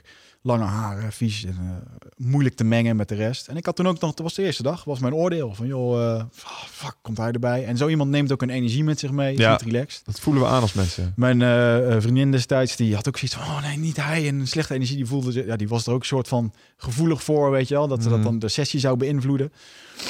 En dan merk ik op een gegeven moment, het was tien uur, die sessie begon. En om vijf voor tien was hij nog niet binnen. Ik denk, oh mooi, hij komt niet. Hij is toch, want ze was ook nog niet zeker of dat hij mee kon doen. Mm. Ze wilde ook echt zeker weten dat hij niks had gedaan. Want als een gozer liegt dat hij wat heeft gedaan en hij doet dat, dan kan hij daar dood neervallen. Ja, en dat gaat de vibe zeker niet helpen. En ehm, nou goed, die shamanen hebben uiteindelijk toch eh, besloten van, joh, we gaan het doen. Ehm, en ze maken dus dan allerlei, mu- eh, ja, ze doen ook wel, ze deden een soort van check, ze hebben een gesprek met hem gehad en dat soort gasten kijken toch dwars door je heen. Ja. Weet je? Er zit een bepaald aura omheen wat, eh, ja, of tenminste er zit een bepaalde rust in die gasten, wat eh, iets magisch. En op een gegeven moment, ehm, vijf voor tien, komt hij alsnog, twee minuten voor tien, komt hij binnenlopen. En jij zat te balen natuurlijk. En ik dacht, kut. En mijn vriendin tikt me aan en ik denk, oh nee, nee, komt hij toch? En waar gaat hij zitten? Naast haar. Mm. En ik had daarvoor een, eh, eh, een behoorlijke pittige sessie gehad. eh, over waar ik mijn eigen oordeel heb uitgekotst. Mhm. Op een gegeven moment merkte ik dat ik... ik zat de hele tijd te denken als ik die sessie begon. En iedereen zat mij een soort van aan te kijken. Had ik het gevoel. En ik was aan het overgeven. En ik had heel erg het gevoel dat ik anderen aan het lastigvallen was. Mhm. En op een gegeven moment kreeg ik eigenlijk de boodschap dat, ehm, dat iedereen niet aan het kotsen was. Dat, het een hele rustige avond, dat ze een hele rustige avond kregen. En ik was de fitste van de groep. En ik kreeg die avond al opdracht om het oordeel uit te kotsen van iedereen in de groep. Mhm. Dus dat was zes uur lang achter elkaar heb ik daar boven mijn bak gehangen. Voor de rest. Voor de rest. Terwijl de rest een rustige sessie had. En dat was ook bijna... Met bijna jouw eh, niemand. geluid op de achtergrond. Fijn man. Dus dat was de eerste avond. Ik was al echt helemaal gesloopt. En het was een heftige sessie. En ja, zo raar kan het dan lopen. En dat... Maar het was een hele nederige les. Van joh, je moet niet zomaar oordelen over mensen, weet je. Mm. Ondanks dat ik dat zelf voor mijn gevoel niet doe. Misschien toch deed. Ja. Maar goed, toen kwam hij dus weer aan. En ehm, ik eh, eh, ben toen vervolgens... eh, ben ik meteen bij de open haard gaan zitten. Nadat die sessie begon, zit een soort open haard met vuur. Ik denk, mooi, eh, lekker bij het licht, warm, ben ik niet daar en heb ik geen last van. Maar ik maakte me zo ontzettend zorgen over mijn ex en over, want die zat daarmee en Mm. over hem en dat hij die sessie zou beïnvloeden. En eh, op een gegeven moment kreeg ik gewoon een hele mooie les van gozer. Maak je niet zo druk over anderen. Want op Mm. het moment als jij altijd 100% geeft, echt geven, hè? echt gewoon oprecht tegen iemand zegt van joh, hey, fijn dat je er bent. Want ik, die gozer kwam langs me zitten en ik gaf hem een hand. Zei, hey, goed dat je er bent. Deed ik niet omdat ik het meende. Deed ik Nee. nu voor een stukje zelf de vorm, ja. en ehm, ik zag op een gegeven moment gewoon visioenen dat op het moment als, ik de, als je de deur voor iemand openhoudt, hou je echt de deur open voor iemand, omdat je hem echt eventjes van, joh, hey, dit eh, doe ik voor je, Mhm. kom, geen probleem. Of doe je het uit beleefdheid. Ja. En er was echt, soms komt het in zulke spreukvormen, komt het binnen dat, eh, en dat- dit keer ook in het Engels om een of andere reden, dat ehm, eh, a gentleman is polite, a warrior is friendly. Hmm. En weer dat samen in iedere, in iedere sessie komt nu iedere keer dat, dat samurai gebeuren komt terug. Of het nou een wijze les is of een visuele dingen. Of wat zou een samurai, samurai leider doen. Het zijn zulke waardevolle lessen dat ik de, en ook gewoon met een collega, weet je, hey, wil je een kop koffie? Is dat omdat je zegt omdat je voor jezelf koffie gaat halen en Ja. dat je anders asociaal bent? Of omdat je echt meent dat je hem een kop koffie wil geven? Ja, of omdat je gewoon even vriendelijk wil zijn, omdat dat altijd goed is om te doen voor mensen, zodat je... Hè? Ja, maar is dat, ja, maar is dat dan echt gemeend? En dat, dat zijn dingen die, die, die... Op een gegeven moment stond ik dus ook met die, met die junk. En ik, ik zag zijn verslaving. En ik zag zijn...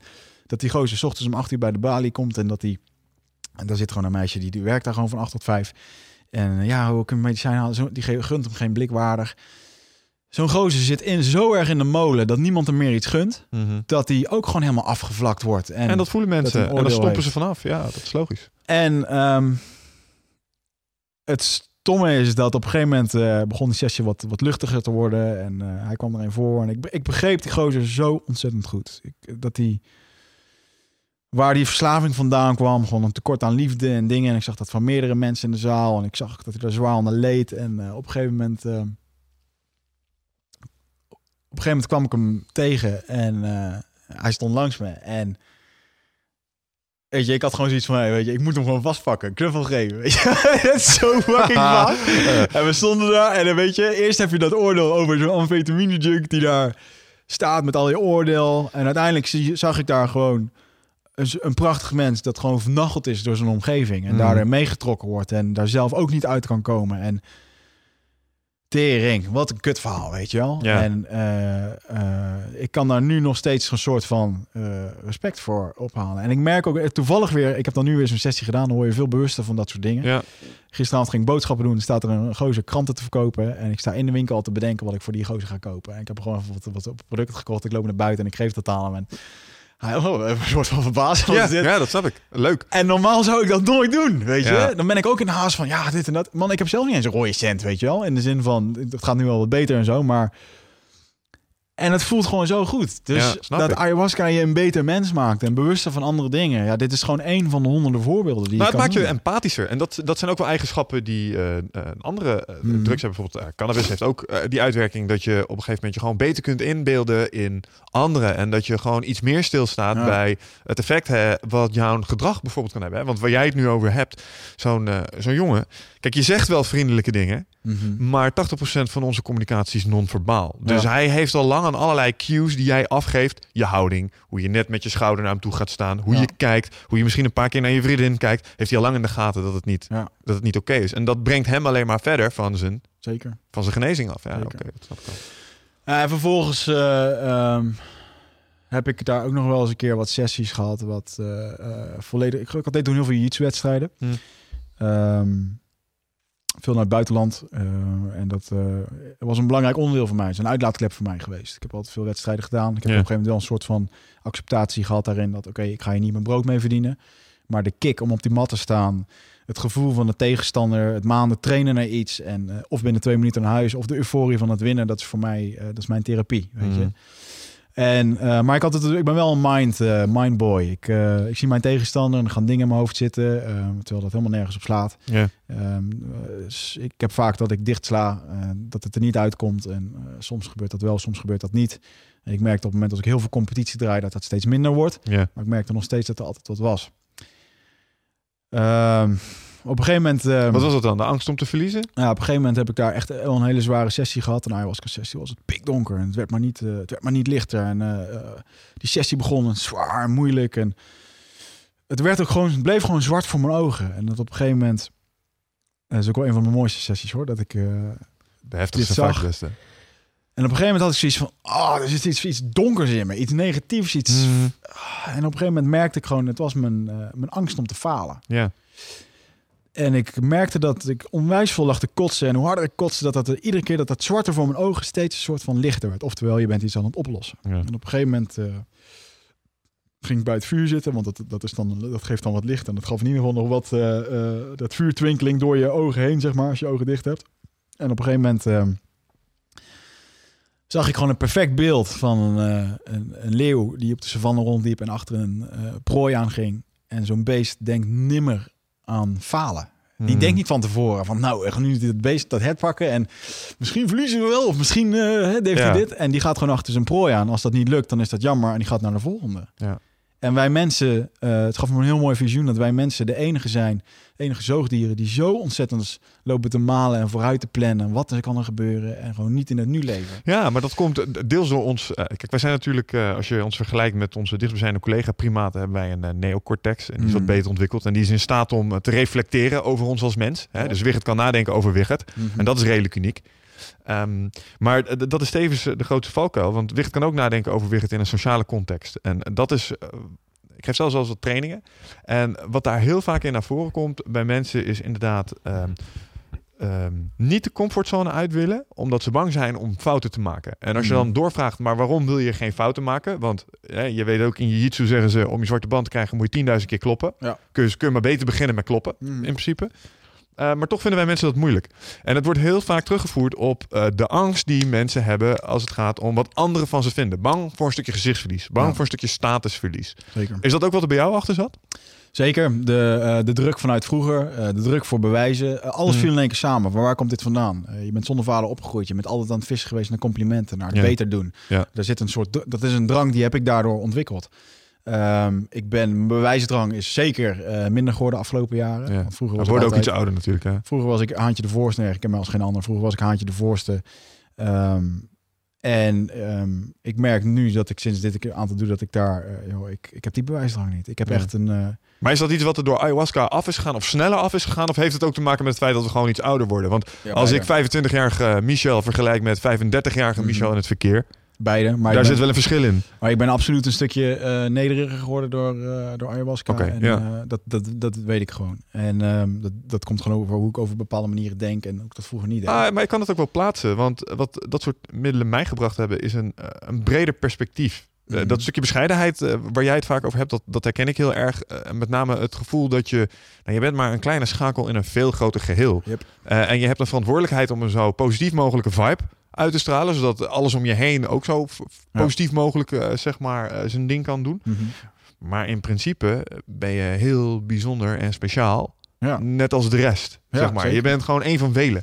Ja, en daar komt ook een bepaalde bescheidenheid uit voort. Dat is het stukje, stu- dat heeft ook weer te maken met dat ego. Hè? Dat wij allemaal denken dat het om ons draait. En Mhm. je zult merken dat op het moment als je zo'n sessie doet, uh, uh, wat over zo'n mooie wetenschappelijke onderbouwing is, dat, dat ze hersenactiviteit hebben gemeten Ja. met bijvoorbeeld een ayahuasca. Mhm. Dat het stukje in je hersenen wat zorgt voor je ego, wat zorgt voor planning en logica en ook voor, dat is een bepaalde plek achterin, Ja. die, die wordt heel erg inactief. Ja. En um, de plek waarin jouw gevoelens zitten, die wordt in één keer, gaat in één keer meer bloed toevoegen naartoe. Ja. En jouw hersenen, die iedere keer als jij nu, als ik bijvoorbeeld deze fles water pak, dan geven een aantal netwerkjes, die krijgen een soort van stroom uh, toevoer. Mhm. En uh, dat zijn iedere, die zijn maar beperkt. Op het moment dat je psychedelische middelen neemt, worden die, uh, wordt die bloedtoevoer uh, veel groter. En gaan die netwerkjes in één keer veel verder. Dus dat Ja. betekent in één keer dat jouw ego, logica, kan in één keer bij je gevoel. Je gevoel kan bij je creativiteit. Ja. Je creativiteit kan bij uh, je boosheid of bij je verdriet of bij je ding. En in één keer, je ziet dat die hersenactiviteit En dat is het ook gewoon. Je kan in één keer dingen in perspectief plaatsen, waardoor je in één keer denkt... Je kunt verbanden leggen. Ja, het is geestverruimend. Zo, Je kan problemen in één keer koppelen aan elkaar. Dat is het. Ja, en eh, wat het, wat het ook doet daarmee is, en dat is misschien ook wel wat je hebt op het moment dat je die, eh, die visioenen of die hallucinaties of wat het ook maar is wat je hebt, is wat het ook dus, het zet bepaalde dingen uit in je eh, perceptie. Bijvoorbeeld de delen van je hersenen die je visuele cortex aansturen, Mhm. die worden ook minder functioneel, waardoor er plots meer informatie of valse informatie of wat dan ook. In ieder geval alles wat Ja. jij normaal nodig hebt om te kunnen overleven in een normale situatie, is dan even iets minder belangrijk, wordt uitgeschakeld, waardoor je ook meer informatie tot je kunt nemen. Omdat Ja. een aantal filters dat ertussen zit, eh, die Ja. zijn er plots niet meer. Ja. Waardoor jij in één keer veel breder kunt nadenken over nou ja, wat het ook maar is wat je bezighoudt. Inderdaad. Nou ja, goed. Dus een, de sessie ging toen verder met... Ik zat voor dat voer en ik zag die leeuw achter zijn prooi. En het werd me in één keer zo duidelijk van... Dude, loop niet over over na te denken. Mhm. En toen kreeg ik ook van, wat moet ik dan doen? Gewoon ademen. Concentreer je op je ademhaling en hoe dat werkt. Ook in wedstrijden en ook in, eh, maar ook gewoon in het dagelijks leven. Dat ademhalen, mediteren, was ik er net een beetje mee aan begonnen. Misschien was Mhm. dat een soort van schop onder mijn reet voor, joh, je moet dat, je moet dat vaker doen. Of hè, daardoor gewoon rust creëren in je hoofd. Ja. En op een gegeven moment zat ik voor dat vuur. En dit was een avond waarbij ik, ik mijn meeste aantal koppen ayahuasca heb gedronken ooit. En dat waren er vijf Op één avond. omdat ik merkte dat ik eh ontzettend zware avond had. Omdat eh, die negatieve eh, shit eruit te kotsen. En, Mm. eh, eh, dus dat, mijn de eigen demon, zo werd dat getoond. Mijn eigen demon, faalangst. Ja, wat heb je in dat opzicht wel eens echt enge dingen gezien tijdens een ayahuasca-sessie? Ja, je moet het zo zien dat ayahuasca laat jou dingen zien op het moment dat het jou aanspreekt. Ja. Dus daarom zie, daarom zie ik bijvoorbeeld dingen met samurais. Ja, want daar zit ik dan heeft volgens mij is dat Ja. gewoon een krachtig symbool in het hoofd van Wichert. En Ja. dat is de beste manier om het te verpakken naar die gast. Zeker, want Ja. anders zou dat ook gewoon niet werken. En anders zou het niet overkomen. Als hij mij dat een, Barbie, een Barbie liet zien, dan kwam het niet over. Weet je wel? Niet liegen. Oh, shit. dat had het best geholpen. Ehm, en op een gegeven moment ging ik naar eh, de shamaan en vroeg ik om rapé. Hmm. Oftewel, dat ding moet ze in je neus blazen. Ja. En dat heb ik nu al een paar keer ervaren. Dat je in één keer pff, zit je in één keer in een eh, andere wereld. En dan, nou, net wat het op dat moment is. Ik, het zijn te veel, te veel rapetjes gedaan om ze allemaal op te noemen. Maar deze was heel beangstigend. Dat op een gegeven moment, eh, de jongen zat tegenover me. Hij pakt die blaaspijp en hij blaast het erin. En het enige wat ik kon denken, ik moet echt, ik, dit ding moet uit me. Ja. En hij blaast het. En op het moment dat hij blaast, zie ik... Op een gegeven moment had ik... ik dat merk ik naarmate ik meer ayahuasca neem. Dus meerdere koppen. Dat op het moment... Soms dan heeft het alleen effect dat als je je ogen dicht doet... dat je heel veel visioenen ziet. Ja. En soms ben je zo van de, ta- van de kaart... dat het ogen open, ogen dicht niet meer uitmaakt. Ja. Dat je dus ook dingen ziet dat als je je ogen open hebt. En hij blaast het via dat pijpje erin. En ik zie gewoon dat zwarte as door, door dat houten buisje heen gaan, als het ware. Zo in mijn neus. En ik zie gewoon alsof er een echt een enge demonenkop, zoals je die kent. Ja, ja, Die ja. werd gewoon in één keer pff, zo in me geblazen. En zag ik in één keer zo voor mijn ogen. En ik, schoot echt naar achteren. Van, wat, wow, wat is dit? Dude, ja.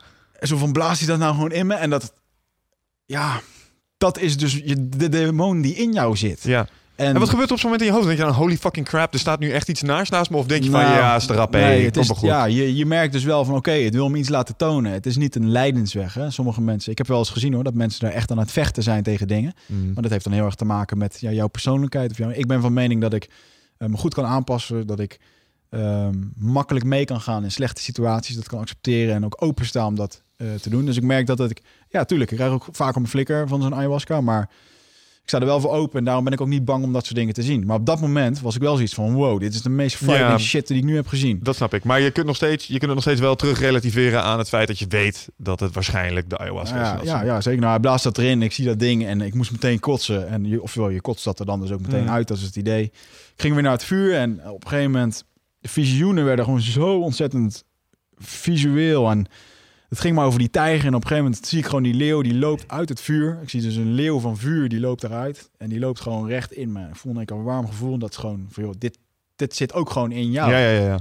En terwijl ik eigenlijk die leeuw in mij zie lopen, kijk ik dus naar mijn borst. En ik kijk naar mijn, naar mijn poot.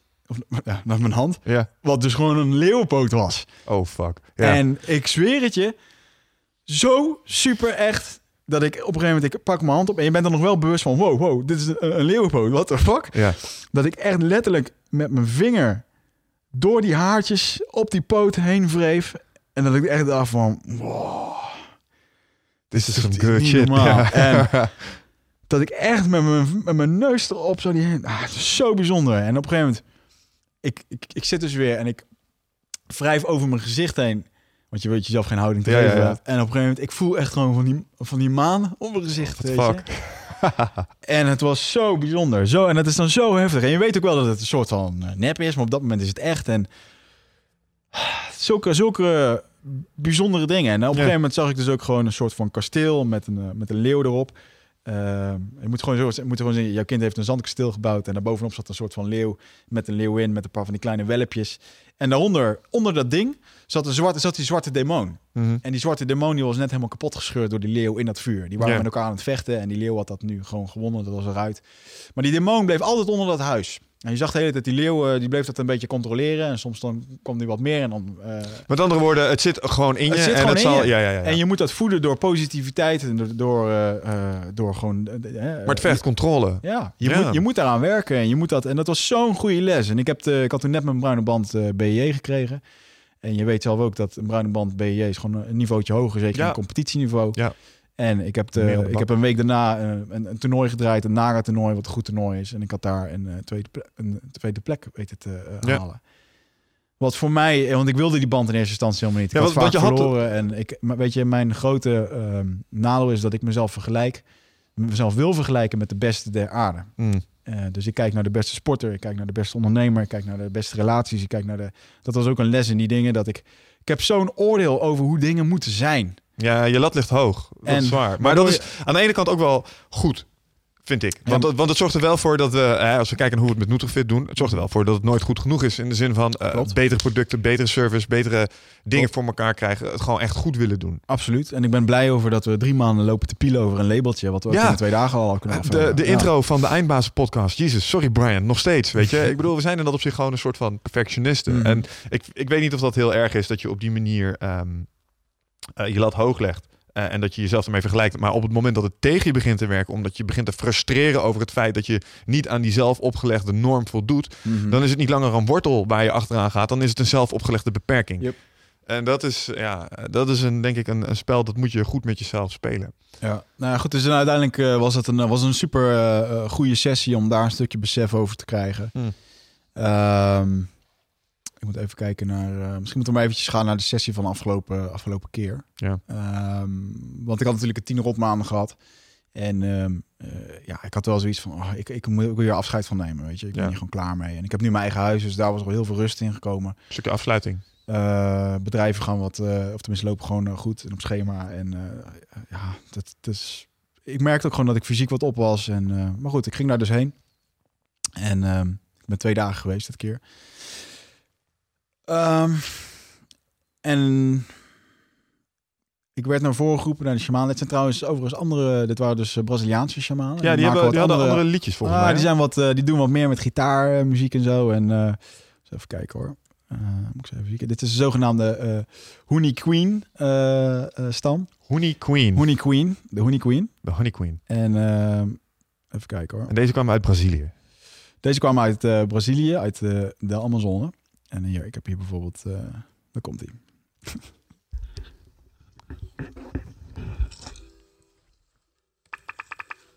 Horen we dit goed zo? Ja, ja, ik hoor het. Ik moet hem even wat harder...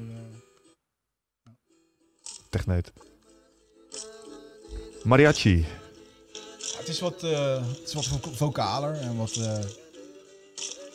Maar geloof mij dat die instrumenten en die dingen die ze meenemen, het gaat door merg en been. En die gast die zit daar met een indianentooi, zit die, eh, zit die tegenover je te jengelen en te doen. En met die veren, het is, ziet er zo fantastisch uit. Ja, maar ze doen dus ook veel met die sigaren, hè, waar je het net over had. Per, eh, ze gebruiken het daar wel. Ja. Maar dat zijn eigenlijk de mapacho's, waar ik het net over had. Dat is gewoon een jungle tabak. En dat zijn Mm. eigenlijk een tabak die... eh dat is niet te vergelijken met de tabak zoals wij die roken. Je, dat is, die, je had die sigaren ook met Aubrey Marcus staan roken. Ja. Die waren dat. Ja, Ja. dat is eigenlijk gewoon hele dikke, shack-achtige dingen. En eh, ja, dat werkt ook helend. Zij gebruiken dat voor bescherming van eh, geesten en dingen. En dat beschermt je ook tegen eh, entiteiten en dingen. Maar het kan ook ja, voor, voor heling gebruikt worden. Dus dan komen ze met die, met die rook om je heen. Sowieso gaat het gepaard met een hoop wierook en achtige dingetjes. Mm. Dus af en toe staat die ruimte blauw van de rook met allerlei... eh, eh, ja, maar je merkt echt dat...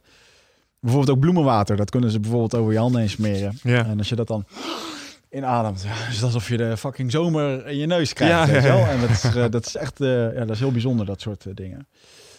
Um, Oké, okay. helder. Maar goed, afgelopen... ja, de laatste sessie. Af, afgelopen sessie, hè? Ja, die, daar moeten we maar even op gaan. ik had dus een behoorlijk wat roofbouw gepleegd op mijn lichaam. flinke rottijd gehad. Ik wilde het afsluiten, dus ik ging daarheen. Ik ging er al wat onzeker heen, want ik, ik wist gewoon dat ik... Ja, ik had niet goed voor mezelf gezorgd. Ja. Ondanks dat ik wel goed had gedieet dit keer. En, uh... Want je had de laatste keer had je een les gekregen van... joh, zorg beter voor jezelf. En nu ging je er opnieuw heen. En toen wist je eigenlijk al, ik heb niet goed geluisterd. Ja, maar het was natuurlijk ook... Soms kun je het niet... Uh, um, uh, ik weet ook dat ik slecht voor mezelf heb gezorgd. In de zin van dat ik gewoon een klote tijd heb gehad. Mm -hmm. En dat is gewoon emotioneel een rol Stress, geweest. ja. ja. Um, toen ging ik daarheen en we kregen onze kop ayahuasca. Normaal blijven we dat nooit zo bij, maar deze kreeg me wel, bleef me wel bij dat ik op een gegeven moment voor me keek. De twee dacht van, ah, mooi. Uh, ze, ze vroeg ook van wie wilde er een sterke versie en wilde er een niet sterke versie. ik zei, nou, ik ga voor de sterke, dat dan weer wel. Ja. En ik zag dat iedereen een beetje een half glaasje kreeg. Ik denk, oké, okay, gewoon relax vanavond. En uh, ik uh, loop naar uh, Tsana, zo heet die, Tsana, zo heet die shamaan. Ik loop naar hem toe en hij ik zie die kop van hem en hij lacht naar me. En hij pakt die kan en hij spuurt er zo in. En die kan die is op een gegeven moment op. Ja. Zo van, en hij echt elk drupje, er wordt geen druppeltje gespaard. uh, dat, uh, dat, en hij legde het weg en hij pakt een andere kan. En hij schenkt gewoon het volle glas vol. En ik had Ken, gewoon... jij, ken, jij kende deze man al? Ja, ja, Vanuit vorige ja, sessies ook? Is, ja, ik durf wel te zeggen dat hij mijn... Uh, hij is mijn shaman. Ja, ja, ja, ja. Weet je, ik heb nu een aantal keer met hem gedaan. En een uh, hele krachtige gozer, jaar of 32. En de vorige keer was ook zijn pa erbij. En zijn pa is bijvoorbeeld de spiritueel leider van uh, 40 van dat soort indianendorpjes. Oh, okay. Van ieder met 200 mensen. Dus dat ja, is gewoon een, uh, hij is gewoon een mannetje daar, weet ja. je wel. En hij geeft me gewoon een vol glas. Uh, waar ik echt drie slokken voor nodig had om het op te maken. Ja. En, en ik dacht ervan... Oh. En ja, ik, ik lag meteen weer te kotsen. Hmm. Um, um, dat, dat, begon, het begon met heftige visioenen. Op een gegeven moment merkte ik dat ik onderzocht werd door bepaalde wezentjes. Dat ik letterlijk alienachtige dingetjes, kleine oogjes, het zat naar me te kijken. En ik, ik zag mezelf liggen op een tafel, op een soort van ja, onderzoeksruimte. En ik zag dat men met mij Terwijl bezig jij, met je, jij, zit, jij zit op die mat met je ogen dicht en dan zie je ja, dit soort dingen ja, voor je geestesoog, ja, zeg maar. Ja, ja, zeker. En dat ik merkte gewoon dat men, hey, men is mij aan het, uh, aan het helpen hier. Dat was ik word gefixt. Ik word gefixt en er zat echt van die kopjes en Handig. soms was het een soort van raar, want het gebeurde eigenlijk tijdens het kosten, kotsen dat ik op een gegeven moment een heel eng vies beest zag. Ja. En in één keer zat ik een soort van ruimte met allemaal van dat soort dingetjes. En ja, dat ging allemaal gewoon een beetje heen en weer. En uh, ja, ze waren echt niet onder de indruk van mij. Zo voelde het niet, weet je wel. Ja, dat, ja, ja. Uh, dus dat was een, uh, ja, was een behoorlijke uh, bijzondere Close ervaring. encounter. Maar niet, niet, niet beangstigend of zo. Het gebeurde gewoon. En nou, oké, okay, weet je. En ik merkte op een gegeven moment ook al dat ik lag. En dat ik, je hoorde die Icaro's. En dan kijk je naar de grond. En dan zie je gewoon de kleuren over de grond heen. Zij zingen als het ware. En alsof de energie gewoon naar jou toe komt. En door je lichaam heen gaat. En je voelt gewoon dat er iets vibreert of iets goed in je lichaam gaat. Alsof, het, alsof er dingen gereset worden. Ja, dat is gewoon wel bijzonder. Door muziek. Ja. ja. En uiteindelijk um, uh, ging het dus zeker over de laatste afgelopen tien maanden... dat ik echt uh, dat nooit meer mocht doen. Ja. Dat het zo'n aanslag op mijn lichaam is geweest. En fysiek en op mijn maag, waar ik laatst het laatste dat ik er wat meer last van had. En gewoon door stress, weet je? Ja, gewoon, maar gewoon... dat onderschatten ook heel veel mensen. Wat echt, want de meeste mm. mensen denken, ah, een beetje stress kun je wel hebben. Maar stress is echt moord. Ja, continu de onzekerheid werd erin beschreven. En die onzekerheid van geen geld krijgen, geen dit, geen dat. Gaat het wel of niet lukken dit jaar? Want het is nog steeds allemaal. Het is altijd onzeker. Ja. Het is nog steeds onzeker. Ja, zeker als je zelfstandig ondernemer bent. Daarin werden gewoon hele duidelijke boodschappen gedaan. Dat joh, on onzekerheid is er altijd. En um, je kunt het maar op één manier. Onzekerheid is iets wat gecreëerd wordt door iets van buitenaf waar je niet niks aan kan doen. Mm. Dus dat is er toch. Dus dan kan je maar beter gewoon zorgen dat je acties neemt. Ja. En er werd ook mooi gezegd: action, action makes movement. En dat is ook gewoon zo. Je moet kleine dingen uitzetten, zodat dat sneeuwballetje gaat uh, rollen en dat je dat effect gaat krijgen. En dat je in die flow komt dat alles gewoon ja. gaat, gaat, gaat rollen. En dan dacht, toen dacht ik al van, fuck man, we, we, zijn al zo ontzettend productief en doen zoveel. Moet er nog meer. Maar dat, je moet dat dus continu ja, Of de juiste doen. dingen doen, hè? De juiste keuzes maken. Ja. Want je ziet natuurlijk, eh, wat ik met mijn werk veel doe, is ik begeleid mensen met een stukje persoonlijke effectiviteit. En dan zie je dat mensen, wat jij al zegt, hè, eh, movement is, uh, of action Mm. is movement. Maar eh, soms heb je ook mensen die misvatten, zeg maar, uh, movement for progress. Omdat ze een heleboel dingen doen. Ja. Uh, behalve die dingen die moeten gebeuren omdat, nou ja, of ze hebben geen zin in dat ding waar ze eigenlijk achteraan moesten. Of True. ze vinden het een beetje eng of wat dan ook. Mm. Dus in dat opzicht, uh, ja. Maar goed, maar dat, dat beter was, voor jezelf zorgen. ja, dat was een van de hoofddingen. En op een gegeven moment uh, ging het dan ook over mijn, uh, mijn vorige relatie. En over, hè, dat was ook gewoon een stuk verdriet wat er nog uit moest. En dat wil Ja. ik ook gewoon afsluiten. Ik was er ook, ben er ook al lang klaar mee. En moet ook gewoon, ja, moet ook gewoon weg, weet je wel. Ja. Dat was gewoon het gevoel dat eruit zat, Mhm. erin zat. En op een gegeven moment ehm, zie ik in één keer een meisje wat ik, eh, denk ik, 15 jaar lang niet heb gezien. Ja. Een meisje wat bij mij op de middelbare school heeft gezeten. In de sessie of voor je geestes ook? In, eh, voor, ja, in, Ja, ja, ja, in voor mijn geest. En ehm, daar, zij werd in één keer getoond als een hele krachtige vrouw die, eh, die lief kon hebben. Mhm. En ehm, die wel echt een hele krachtige vrouw was. Wel echt overal doorheen sloeg als het ware door slechte periodes en dat soort dingen. Ja. En ehm, dat ik ook een overeenkomst met haar had. Dat haar vader ook overleden was. Oké. En toen dacht ik van, oké, vaag, weet je. Mhm. Ik nou met haar, weet je? Ik, ken haar niet of, of wat dan ook niet op Nee. persoonlijk niveau. Nee, want je kent haar van vroeger? Gewoon iemand die je van vroeger kent. Het is iemand die ik van vroeger ken. ja. En die werd als voorbeeld naar voren gehaald in die sessie. Ja, Oké. en ehm, ik wil de naam even achterwege laten, omdat het ehm, eh, vervolgens werd het behoorlijk persoonlijk in de zin van eh, dat ik een één op één gesprek met haar vader zat te voeren. En dat heeft echt wel zo'n diepe indruk gemaakt dat ehm, ik ook ontzettend goed begrijp dat je ontzettend in iemand zijn personal space gaat komen als je nu gaat zeggen van hé, we hebben elkaar 15 jaar lang niet gezien, maar eh, Ik heb met je overleden vader zitten ik heb kletsen. een drankje gedronken ben op Indiana en vervolgens zat ik met je vader te kletsen. Eh, is niet de beste Dat is binnenkomen. niet de beste binnenkomer. En ehm, Want jij kreeg daar wel het gevoel bij dat jij daar iets mee moest of iets dergelijks.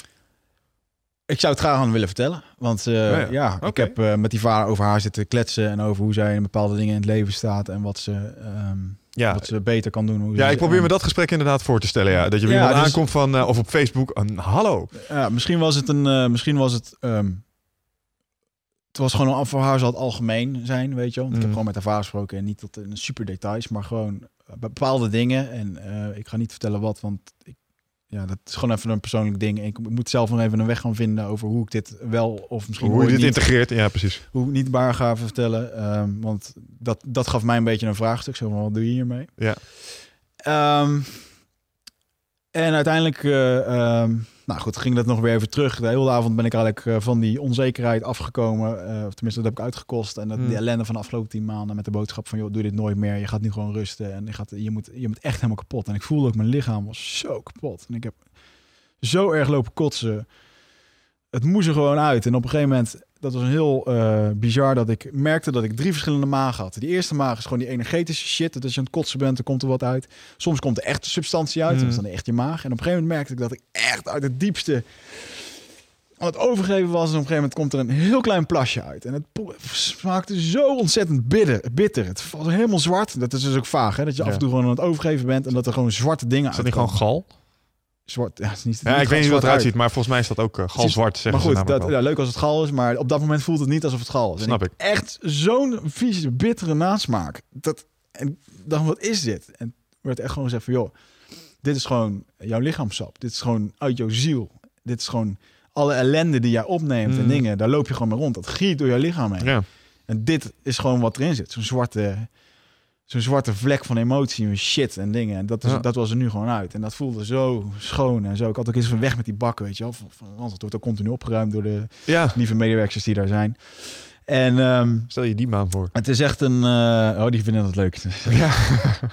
Ehm, maar in ieder geval, eh, dat was de, de, de eerste sessie. En het, eh, goed, de dag daarna had ik wederom weer een sessie waarbij... eh, ging het voornamelijk over mijn werk. Want dat was een ding waar ik een beetje mee zat met sommige dingen. Ja, en dan is het toch mooi dat je met eh, een hoger iemand, eh, wat helemaal niet voelt als een veel groter iemand, maar gewoon kan praten over eh, je prijsbeleid, je marketing. Is het echt zo operationeel, Ja, ja? ja, ja. Nou ja, goed, je weet zelf op een gegeven moment voor Nutrifit hoe ik Ja. daar ja, geraakt ben. En heel de, de visie en het logo van Nutrifit moest aangepast worden. Ik ben blij dat je me daar toen ook de vrije hand in hebt gegeven. Ja. Dat is wat ik bedoelde. In dat opzicht zijn we wel een goed team. Ja, Ik bedoel, ja. nou goed, ik ben daar. Ben maar ik zag dat het, wat het met je deed qua energie en qua motivatie. Mhm. En er zat een bepaalde vastberadenheid achter. waar Ik dacht van, ach weet je, als je het op die manier weet te brengen, let's go with it. Waarom ook niet? Want het voelde goed. Snap je? Absoluut. Nou goed, en vervolgens kwam er nog een heel eh, ehm, dankbaar eh, ten opzichte van die onzekerheid kwam een heel dankbaar. Ik voelde me zo onzeker in het begin ook. Het was heel bizar. Ik zag een soort gebroken spiegel en ik zag mezelf in mijn meest kwetsbare vorm. Het was echt beangstigend. En toen ging het dus weer erom om die, over die joh, gewoon acties doen. Hè. Maak zorg dat je acties maakt om, uh, daar, om dat balletje rollende te houden. Mm. En toen zag ik in één keer een onwijs dankbaar moment voor een hele hoop mensen die me het afgelopen half jaar hebben geholpen. Dan ga ik even snel doorheen. Uh, dat was jij, dat, en hoe we elkaar kunnen aanvuren. Dat als we elkaar samen lopen bellen, dat ik gewoon energie heb om, uh, om weer wat te gaan doen. Weet je, dat we elkaar aansteken. Wordt, ja. en ik zag Nutrofit als een grote machine waar ik klap op gaf van, well, fuck, we gaan het nog drie keer harder doen, weet je. Nog yep. harder. Ja, we gaan het nog drie keer harder doen. Al meer gas.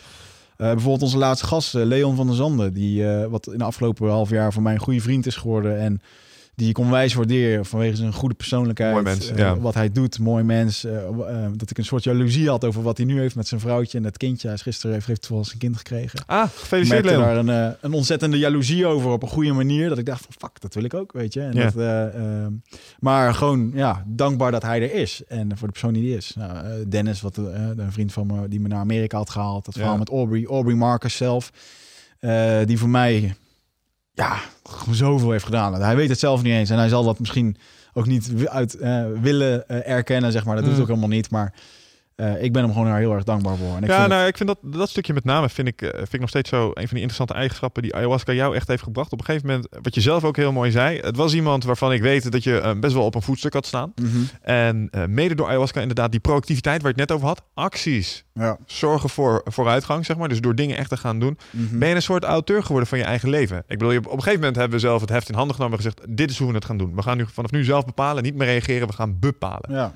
En dat is Zeker. echt een van de belangrijkste gedachten eigen, ja, of de gedachtegoederen die ik jou daarmee uit heb zien meenemen. Mhm. Van je bepaalt het zelf. Ja. En als je gaat blijven zitten wachten, gaat het zeker niet gebeuren. Maar Oh, op het moment dat jij bepaalt, het is daar waar ik heen wil. En dit zijn de logische stappen om daar te komen. En je gaat het doen. nou, dan ga je alsnog wel een paar fouten maken. Mhm. En je gaat in je bek, maar dat is nodig. Dat Ja. hoort bij die weg daar naartoe. Maar uiteindelijk zorgt het er wel voor dat je op plekken komt en dat je dingen gaat doen die anders voor eeuwig buiten je comfortzone hadden gelegen. Eens. Ja. Nou, dus daarom weet je, dus dat, dat was hartstikke goed. En een hele belangrijke voor mij was Michael Pilarczyk. Ja, Die zag ik op een gegeven moment toen ik voor het haardvuur zag. in Een groot vuur. En eh, Michael is iemand die eh, ehm, ook echt de diepe dalen heeft eh, geweten van Ja, het het nog heel even uit, want hij doet tegenwoordig, hij was altijd bekend als. Hij was DJ, ondernemer en eh, radio, discjockey, Mm. VJ. En op een gegeven moment is hij eh, voor zichzelf begonnen met allerlei mediabedrijven. En eh, ook een paar keer failliet gegaan. En eh, ja, gewoon echt ook op het randje gestaan van... joh, ik wil ermee kappen. Gewoon niet meer leven. En eh, die heeft op een gegeven moment zichzelf helemaal teruggevonden. Ook door middel van een, een, me- een mentor vinden. Ja. En op een gegeven moment, eh, de mentor die hij heeft, Dan Peña, daar wilde ik ook heen. Maar die meneer Ja. kost 10.000 euro voor vijf dagen. Dat is niet goedkoop. Dat vond ik heel veel. En eh, toen heb ik eh, zijn boek eh, stiekem gedownload Ja, van boef. Dan Peña. en terwijl ik dat ochtends zat te lezen, zie ik smiddags in één keer een artikel van, van Michael voorbij komen. In intermediair, waarin hij vertelt over dat hij met zijn laatste geld naar die Dan Peña is geweest. En dat het vanaf dat moment weer, weer goed is gegaan. Oké. Ik heb dat art- artikel niet eens afgelezen. Ik heb hem gemaild van, joh Michael, zouden wij wat kunnen doen? Ik wist ook helemaal niet dat hij met coaching bezig was. En Ja. Hij is dus ook, hij coacht dus mensen. En ik had ook geen rode cent. Ehm, ik heb zelfs aan het einde gezegd van, joh, ik wil bij je een, een, dag met je kletsen en doen en eh, eh, kijken hoe we dit kunnen oplossen. Maar kan het niet betalen. Mag het in, in, in, de- in delen. Ik bedoel, Mhm. en hij, het hoeft voor hem niet meer, snap je? Ja. En het feit dat hij toen gewoon zei van oké, weet je, eh, betaal niet gewoon de helft en je doet dan weer. Dus eh, voor alle mensen, ik heb wel gewoon betaald. Ik heb niet, geen, niet hoeven betalen. Klaploper. Ik vond het wel, ehm, ik waardeerde het onwijs dat, het- dat hij mij de kans gaf om, om toch Ja, wat te hij had doen. ook gewoon kunnen zeggen: nee, zo maar Ja. op, eh, klaploper. Precies. Ja. En dus, maar vanaf, vanaf dat moment is mijn leven zoveel duidelijker geworden. Ik weet Ja. nu precies wat ik over 20 jaar wil, waar ik wil staan, hoeveel ik ervoor nodig heb, wie ik daarvoor nodig heb, wat we daarvoor moeten doen. En oké, dat kan veranderen, maar ik weet nu dat elke beslissing die ik nu maak, die heeft te maken met Ja, wat ik dan wil. Je moet echt momentum gaan genereren door gewoon te bepalen waar je heen wil en die kant op te gaan bewegen. En het grappige is, dan gaat de rest ook meebewegen. Je merkt het gewoon. En dat is echt een, eh, eh, een goud dingetje wat ik, ja, wat ik onwijs in waardeer. En ik, ik, zag op een gegeven moment ook gewoon de pijn die hij heeft doorgemaakt. En dat was heel bijzonder. En ik gaf daar, wat, wat erin werd gezegd was dat hij heeft zo ontzettend veel pijn gehad. Maar hij heeft nog wel nu de motivatie om continu te kunnen geven. En dat is Mm. iets wat heel bijzonder is. Dat op het moment dat je door zo'n dal bent gegaan, om dat nog steeds in te hebben. En daar was hij gewoon een perfect voorbeeld van. Ja.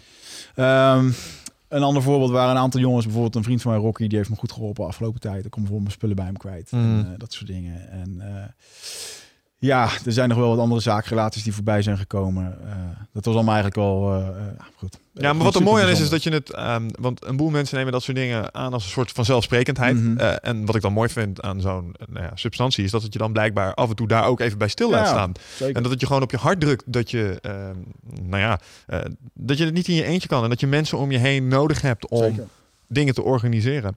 Ja. Een, van de, een van de dingen die ik daar zelf bij kan plaatsen is dat um, ik vertelde over uh, een van die ervaringen met truffels. En um, dat was een, uh, een lang gesprek en een lange wandeling. En bij het terugkomen op een gegeven moment van waar we vertrokken waren, waren ook een boel van onze vrienden. Mm -hmm. En um, wat ik daar heel duidelijk eh, aan overhield, is op een gegeven moment kom je daar tussen die gasten en ze waren, hey, waar waren jullie? En uh, alles goed met jullie? Een bepaalde bezorgdheid. Mm -hmm. En je ziet ook mensen die al jaren met je meegaan. En die jou ook al jaren, zeg maar, hebben meegemaakt. En je, op een gegeven moment kwam door mij, viel er een kwartje zo van, joh, deze mensen hebben echt invloed gehad op wie ik als persoon ben geworden. Mm -hmm. Door de dingen die ze me vertelden, door de feedback die ze me hebben gegeven, maar ook door wie ze zijn en hoe ze tegen het leven aankijken. En dat deed mij weer heel erg denken aan uh, wat jij ooit eens een keer zei van, joh, je bent het gemiddelde van de zeven mensen waar je het meest mee omgaat om yep. je heen. En dat dat zo sterk bepalend is voor waar je uiteindelijk terecht gaat komen. Ja. En op dat moment had ik ook echt een soort, ja, wat jij al zei, dat, dat vind ik mooi aan, een soort dankbaarheid en een soort bescheidenheid zo van, ja jongens, zonder jullie was dit gewoon niet ja, gelukt. Dit is zeker een dankbaar, gewoon een hele dankbaar. Uh, je wordt er ook dankbaar van. En ja. uh, je gaat er in één keer dingen van zien die je anders niet had gezien. Um, om even het af te sluiten waar het verder over ging. Uh, goed, op een gegeven moment ging het dan natuurlijk gewoon over mijn bedrijven en over gewoon dat ik echt ook lichamelijk op was, dat ik daar wat meer aan moet doen. Um, mijn relatie was een ding. Daar, uh, uh, tuurlijk, ik was, ik, ik, ik, uh, ik, was daar boos over, een bepaald gemis. En um, ja, ik heb, nou ja, goed, misschien moet ik daar niet te veel in gaan over details, zeg maar. Want dat, het gesprek moet ik nog een keertje gaan hebben. Ja. Nog een keertje definitief even met mijn ex van, joh, dit, Maar laten we volstaan met zeggen dat het je heeft geholpen met het afronden van wat ja, er nog weet je, ik, ik, heb dat gesprek voor me gezien over hoe we dat gaan hebben. Ik mm. weet wat ik wil zeggen, waar ik voor sta en, en hoe en wat. En dat is even verder niet in, in, details belangrijk. Nee. Maar dat geeft ook heel veel rust. Zo van, en dan, dan kan ik daarmee verder. En mm. uh, ik, zag, ik zag het gemis, zeg maar, wat ik nu mis. Yeah. En waar ik naartoe wil en wat ik, wat, ik, wat, ik weer nodig heb voor de toekomst. En dat is een hele fijne gedachte. En ja, goed, daar, um, ja, daar moet ik nog eventjes mijn weg in gaan vinden. Ja. Zeg maar. Het heeft ja. nog even nodig om uh, te landen en allemaal te Ja, te integreren. Want ik kan me inderdaad wel voorstellen dat sommige van de lessen die je zeg maar bijgebracht krijgt in zo'n sessie, mm -hmm. of in ieder geval de dingen die naar boven komen borrelen in je, in je hoofd, dat die ook nog wel wat tijd kosten om die een plekje te geven. Op, zeker. op sommige momenten. En zeker als je zoiets als dit, hè, want een beetje in, in afsluitende modus, op het moment als je je afvraagt van, joh, spiritualiteit, is er iets anders, een andere wereld? Mm. Ja, ik garandeer je dat als je een kopje ayahuasca neemt en een shot rapé, dat hij een achtbaan in het universum krijgt. En uh, dat je alle liefde en oneindige tijd en uh, dingen die je niet kan bedenken, ja. die ga je daar tegenkomen. Ja, en dat is ook wat zeg maar voor mij de fascinatie was toen we DMT zeg maar tegenkwamen. Want mm. ja, wij zijn dat op een gegeven moment is dat in ons leven gekomen. En wat mij er altijd aan fascineerde is dat het uh, antwoorden of in ieder geval een stukje zekerheid of in ieder geval een issue lijkt te adresseren waar we allemaal mee lopen. Yes. en dat is het feit dat we een beperkt aantal minuten hebben op deze planeet. En we weten geen van allen echt wat er nou straks gaat gebeuren. Ja. En um, wat ik haal uit de ervaringen die mensen delen die dit gedaan hebben, is dat het erop lijkt alsof er daar een stukje geruststelling te vinden is. In ieder geval als het gaat om die, nou ja, die angst die mensen allemaal met zich meedragen. En dat is wat ik er zo ongelooflijk fascinerend aan vind, omdat het, het voelt alsof er antwoorden op moeilijke vragen liggen. Ja. Of dat je die er in ieder geval kunt vinden. Alleen... En je krijgt er niet echt antwoord op, maar je voelt dat het zo is. Ik ben bijvoorbeeld echt niet meer bang voor de dood. Ja, en, en daar ben ik heel jaloers op. Dat, on, dat oneindige, dat is iets wat je alleen ervaart. En ik garandeer je dat iedereen die mij hierin durft tegen te spreken... Uh, doe die ayahuasca. Ja. Of doe uh, rook DMT of wat dan ook. En je gegarandeerd, je gaat niet meer dezelfde mening hebben. Mm -hmm. En dat is zo ontzettend veel waard. Uh, en ook heel veel andere, hè? bijvoorbeeld een vriendin van mij, die haar vader is overleden. Um, en die, naar aanleiding van mijn verhaal, is zij hier naartoe gegaan. En zij heeft eenzelfde ervaring gehad. En voor haar, zij heeft gezegd van oké, okay, ik heb dit nu gedaan. Ik vond het, uh, het is heel waardevol geweest, maar ayahuasca mm. is niet per se voor mij. Het is ook nog niet voor iedereen. Hè? Je moet daar je eigen weg in vinden. afgelopen weekend met die shaman. Ik reed terug naar Schiphol. Toen vroeg ik ook, ik kreeg in mijn sessie, was ik op een gegeven moment bang dat ik in een volgend leven niet in aanraking zou kunnen komen met ayahuasca. Omdat ik dan niet weer al diezelfde ervaringen en lessen en dat soort dingen zou krijgen. hij moest daar een beetje om lachen. Hij zo van ja, hij zegt, dude, er zijn gewoon mensen bij ons, die, die wonen langs ons in zo'n dorp. Die zien het iedere dag en die doen er nooit iets mee. Ja. Die vinden dat, dat is niet voor hun. En je kan ook gewoon gelukkig worden met een gezin. Je goedheid vinden in je baan en in je werk of in de dingen die je doet. Het is niet per se alleen maar... Ja, maar dat is ook denk ik deels de fascinatie die, die het uh, heeft.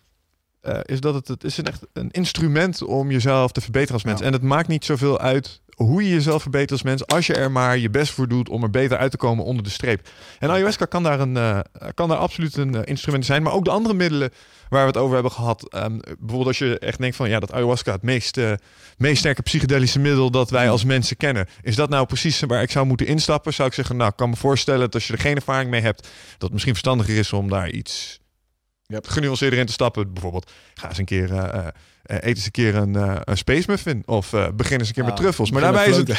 Ja, of ga een keer floten. Ja. Um, of mediteren. Of de sauna in. Mm. Sommige afgoes. We hadden het er straks over die zweethut en afgoes. Nou, ik heb ook wel eens echt bijna de naad uitgezweet in zo'n in zo'n sauna. Dat ik echt dat het bijna psychedelisch werd. Ja. En dat ik bijna van mijn graad afging. En dat ik echt op het randje zat. Maar het gaat erom dat het manieren zijn om dingen over jezelf te leren. En um, nou ja, jezelf als mens te blijven beteren. En ik denk niet dat je daarvoor moet wegschuwen. Hoewel aan als ik jou hoor over dat purtje, denk ik altijd: wauw, dat zit wel echt een prijskaartje aan die kennis. Ja, op dat moment denk je daar niet zo over. En is dat zelfs verlossend om anderen te horen purgen en jijzelf ook. Dus, ja, uh, ja. kan ik me voorstellen. Goed, in ieder geval, um, afrondend uh, denk ik dat het een. Ik, fascinerend gesprek. Ik bedoel, de dingen die je hebt gedeeld vandaag zijn zeker uh, niet gemiddeld. Uh, ik denk dat er ook een bepaalde moed voor nodig was om, om dat gewoon hier zo te komen vertellen. Mm. Dus dat vind ik echt super cool. Ik wil wel aan mensen nog even meegeven, joh, als je inderdaad denkt om hier iets mee te gaan doen, uh, respecteer het wel. Want het is niet iets waar je lichtzinnig aan moet gaan staan. Nou ja, goed, de shamanist, het is niet voor niks dat ik het met shamanen doe. Ja, en, doe het onder begeleiding. Je moet het en... zo zien dat de meeste shaman, die doet het 40 jaar en die, uh, uh, je mag dit dus ook niet, je moet dit ook niet thuis gaan proberen. En, Nee. het is gewoon heel heftig. En, En dat geldt voor alles. Dat geldt ook voor eventueel paddenstoelen, eventueel voor cannabis. Doe het in eerste instantie in een gecontroleerde omgeving. Set en setting is erg Ja. belangrijk daarbij. En ja, het best doe je het met iemand die, eh, die er ervaring in heeft. Nou, je hebt inmiddels eh, iemand eh, in ieder geval gehoord die er heel veel ervaring in heeft als het gaat om ayahuasca en wat andere dingen. Dus mocht je je eerste stappen willen maken, dan denk ik echt wel dat Wigert open staat voor eventuele mailtjes daarover.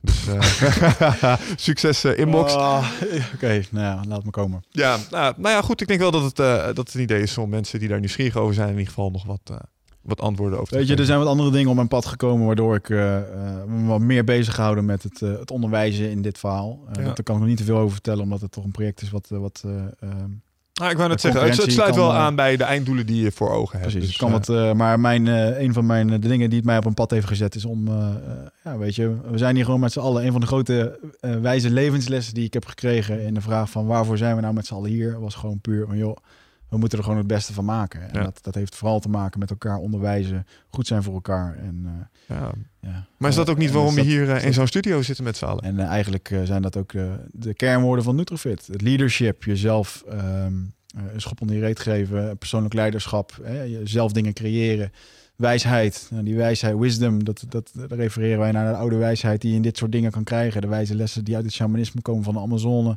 En goodness, wat zijn de producten die we verkopen? Hè? Zorg dat je goed voor je lichaam zorgt, dat je goed eet. Eh, en daar, als voor de mensen die zich afvragen waar komt dit vandaan, deze eh, quote die kwam uit space, zeg maar. Eh, Dus, yep. ja, goed. Ingegeven door. Ingegeven Inspiratie door gevonden en, bij. met, met, met veel passie uitgedragen. En ik denk dat dat ook een, een van de geheime ingrediënten in, eh, in dit hele verhaal is. Ja. Oké, helder. Ehm, mensen, dank jullie wel voor het eh, eh, luisteren. Ik hoop dat het onderwerp eh, jullie gefascineerd heeft. Laat het ons eh, in ieder geval weten. Ehm, daarnaast wou ik nog eventjes zeggen dat ehm, de mensen op iTunes, we weten niet precies wie jullie zijn, maar we zien dat jullie veel luisteren. En eh, nou, we hebben heel veel downloads en, eh, Mhm. en positief feedback gehad op de podcast eh, tot nog toe. Eh, dat is echt ongelooflijk motiverend en dat geeft echt heel veel energie. Dus blijf dat ook gewoon eh, vooral doen. Yes. En eh, wij kijken weer uit eh, naar de volgende aflevering. Bedankt voor het luisteren allemaal en eh, tot de volgende keer. Volgende keer.